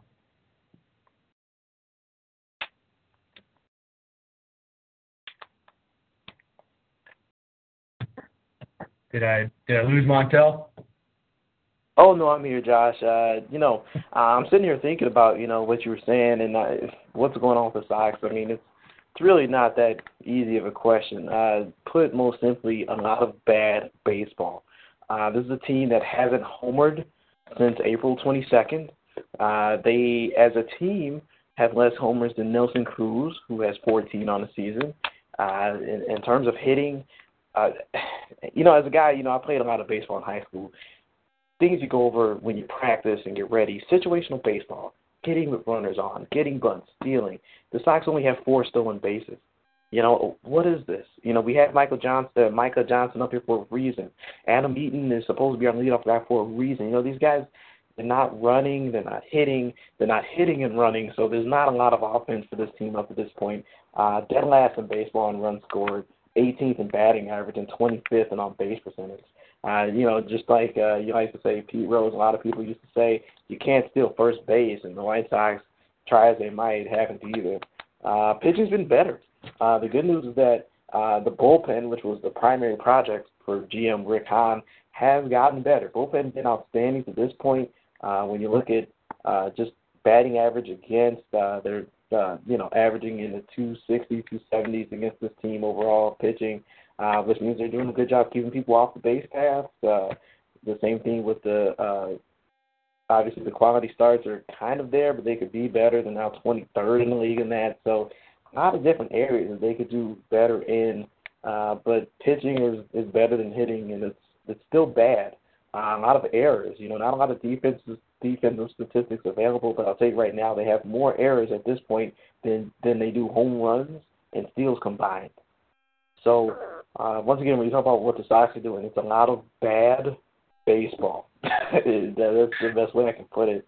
Uh, I'm very disappointed. Uh, right now, they're in the midst of a tie game against the uh, whew, against the uh, Detroit Tigers, so we'll see where that goes. But uh, not not not very proud of the team right now. Uh, there's some guys who are being moved around, uh, maybe being called up, maybe being sent down. Uh, they got to do something to shake up this lineup and shake up this team because I don't think they have that sense of urgency yet. So what's your what you're, what you're essentially saying is that White Sox fans are are kind of starting to realize and, and feel the same way Cubs fans have been for quite some time. Uh, yes. Uh, sure. Uh, from a metrical standpoint, when you look at what the Sox have to do to to not just get to 500, but to get into what could be difficult playoff contention, they have like an eight percent chance of making the playoffs at this point in the season. Eight percent. So, uh, not to you know have too much of a knee jerk reaction, but this is where they're trending toward unless they go on a surge. Uh, I'm a big believer that, you know, if you can lose five games in a row, you can win five games in a row. But uh, this team has been prone to that type of explosion uh, and, and priming at that type of a point where they could do those things. So I can't I can't say that with any conviction that it happened. So uh, absolutely, uh, it's very frustrating to be a White Sox fan. I I feel for Cubs fans everywhere except Phoenix. This team, you know, people went out and spent money on this team, and you know, we're not just raising these farm prospects, which is still an ongoing process for the Sox. They actually went out, spent money, found players who metrically fit into this team. You know, guys like Adam LaRoche who we can get on base, and and it still just hasn't really worked out. Exactly, man. You know, I, I can't agree more with you. And, and one quick uh, breaking news before we uh, turn over to the NHL Former LSU offensive tackle La'el Collins has been proven that he is not the father of the child who tragically died. Uh, of course, Maury, uh, Maury, Maury. Yeah, as uh, as sad as it is, he's being questionable uh, questioned by Louisiana police for the murder of his ex girlfriend who uh, was holding a was holding child.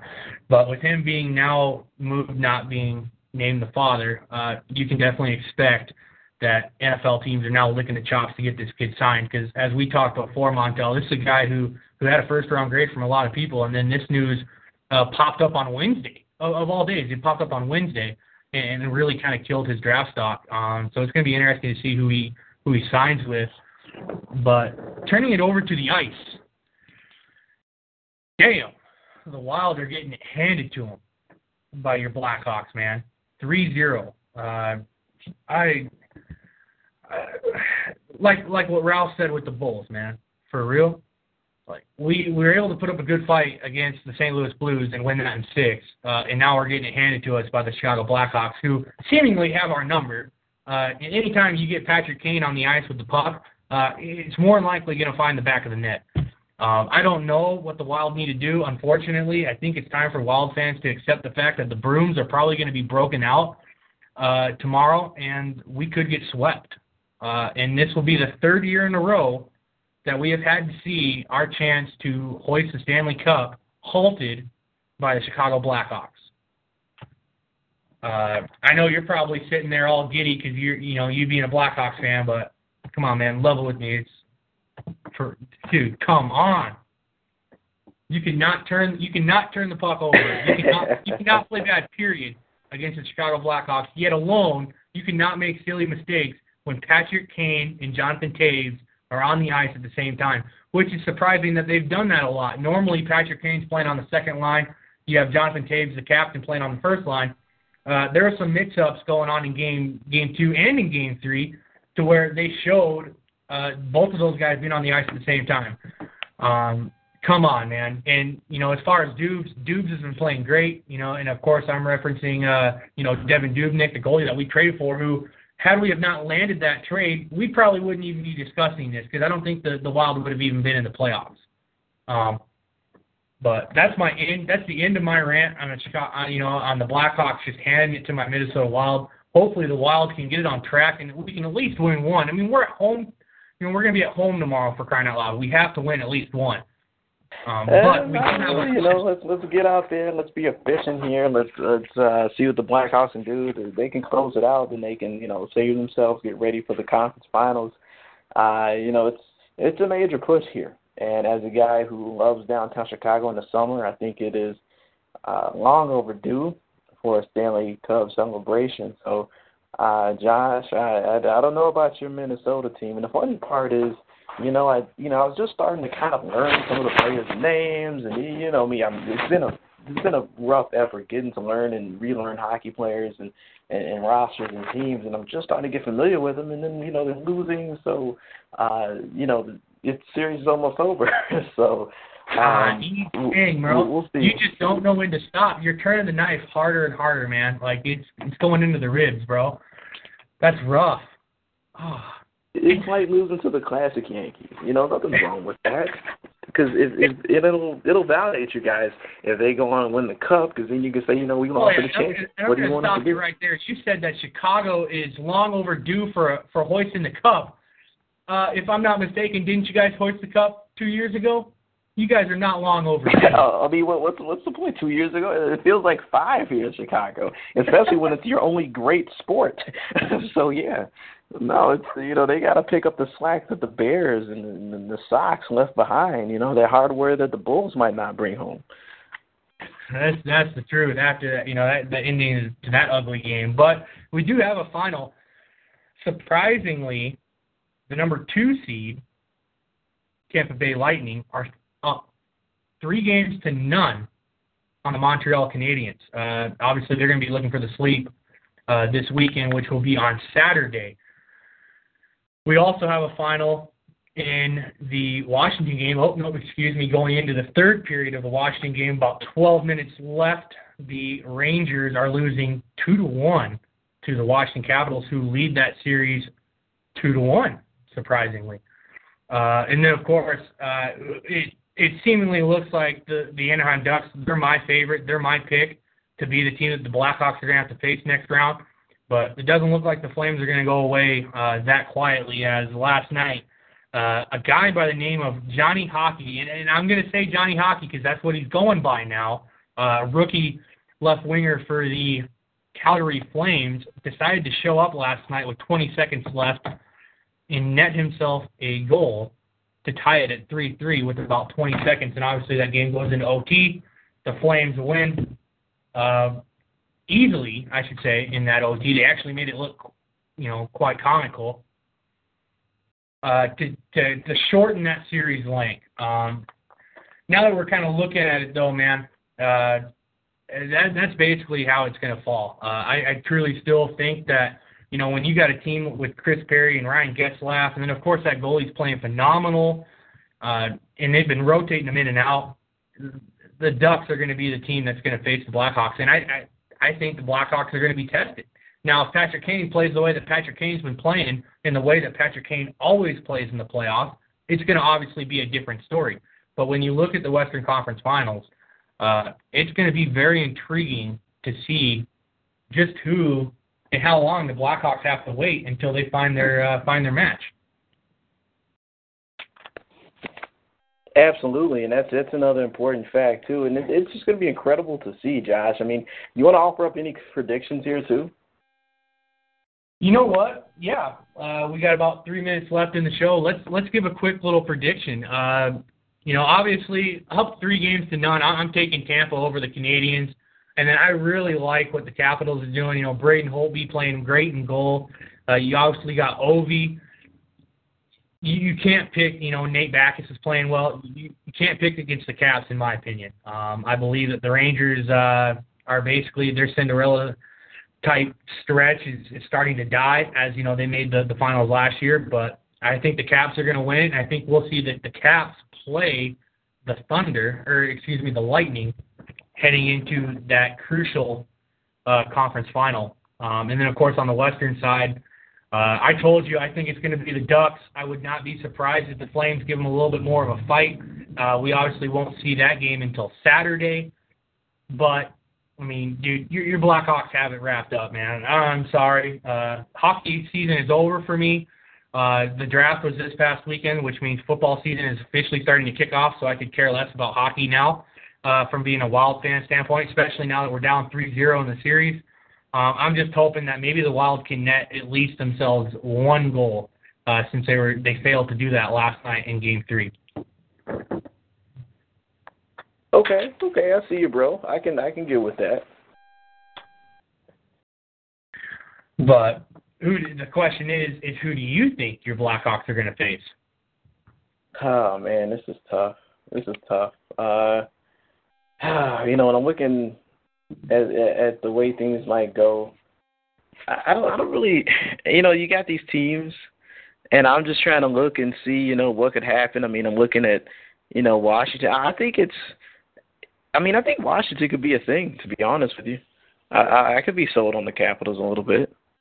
Um it, it depends. It depends on how they play. I mean, the Rangers have, you know, obviously won, and then they've. uh I don't know. It seems like their leading scorer is just has one goal the whole playoff. So uh, I don't I don't know what's going on. You know, is he going to show up big time in Game Four? You know, what's he doing? So uh, I could I could see Washington doing it. I could see them getting there. I don't know what it means for them, what type of players they have to step up, but uh, I could definitely see this team uh, showing up and, and maybe giving the Blackhawks some trouble here in the in the finals. Ooh. So, finals prediction from the man himself is the Chicago Blackhawks against the Washington Capitals. We're obviously going to keep an eye out for that uh, heading into next week as well uh, as the remainder heading up to the crucial Stanley Cup Finals. But that's about all the time we have uh, on this episode. Uh, I want to thank each and every one of you for tuning in this evening and listening. I also want to send uh, say thank you to our CEO, Mr. Ralph Garcia for coming on and talking a little bit of NBA and educating us young folks and also giving us a little bit of a history lesson on boxing. Montel, of course, always, I appreciate you taking time out of your evening to join me uh, so that we can make this show possible. But anytime, bro. Time. Thank you. Yeah, no, hey, anytime, no. bro. Thank you. It's been a great show. Hey, yes, sir. Thank you. And until next time, folks. Have yourselves a good rest of your evening and a good week, and we will see you same time, same place next week.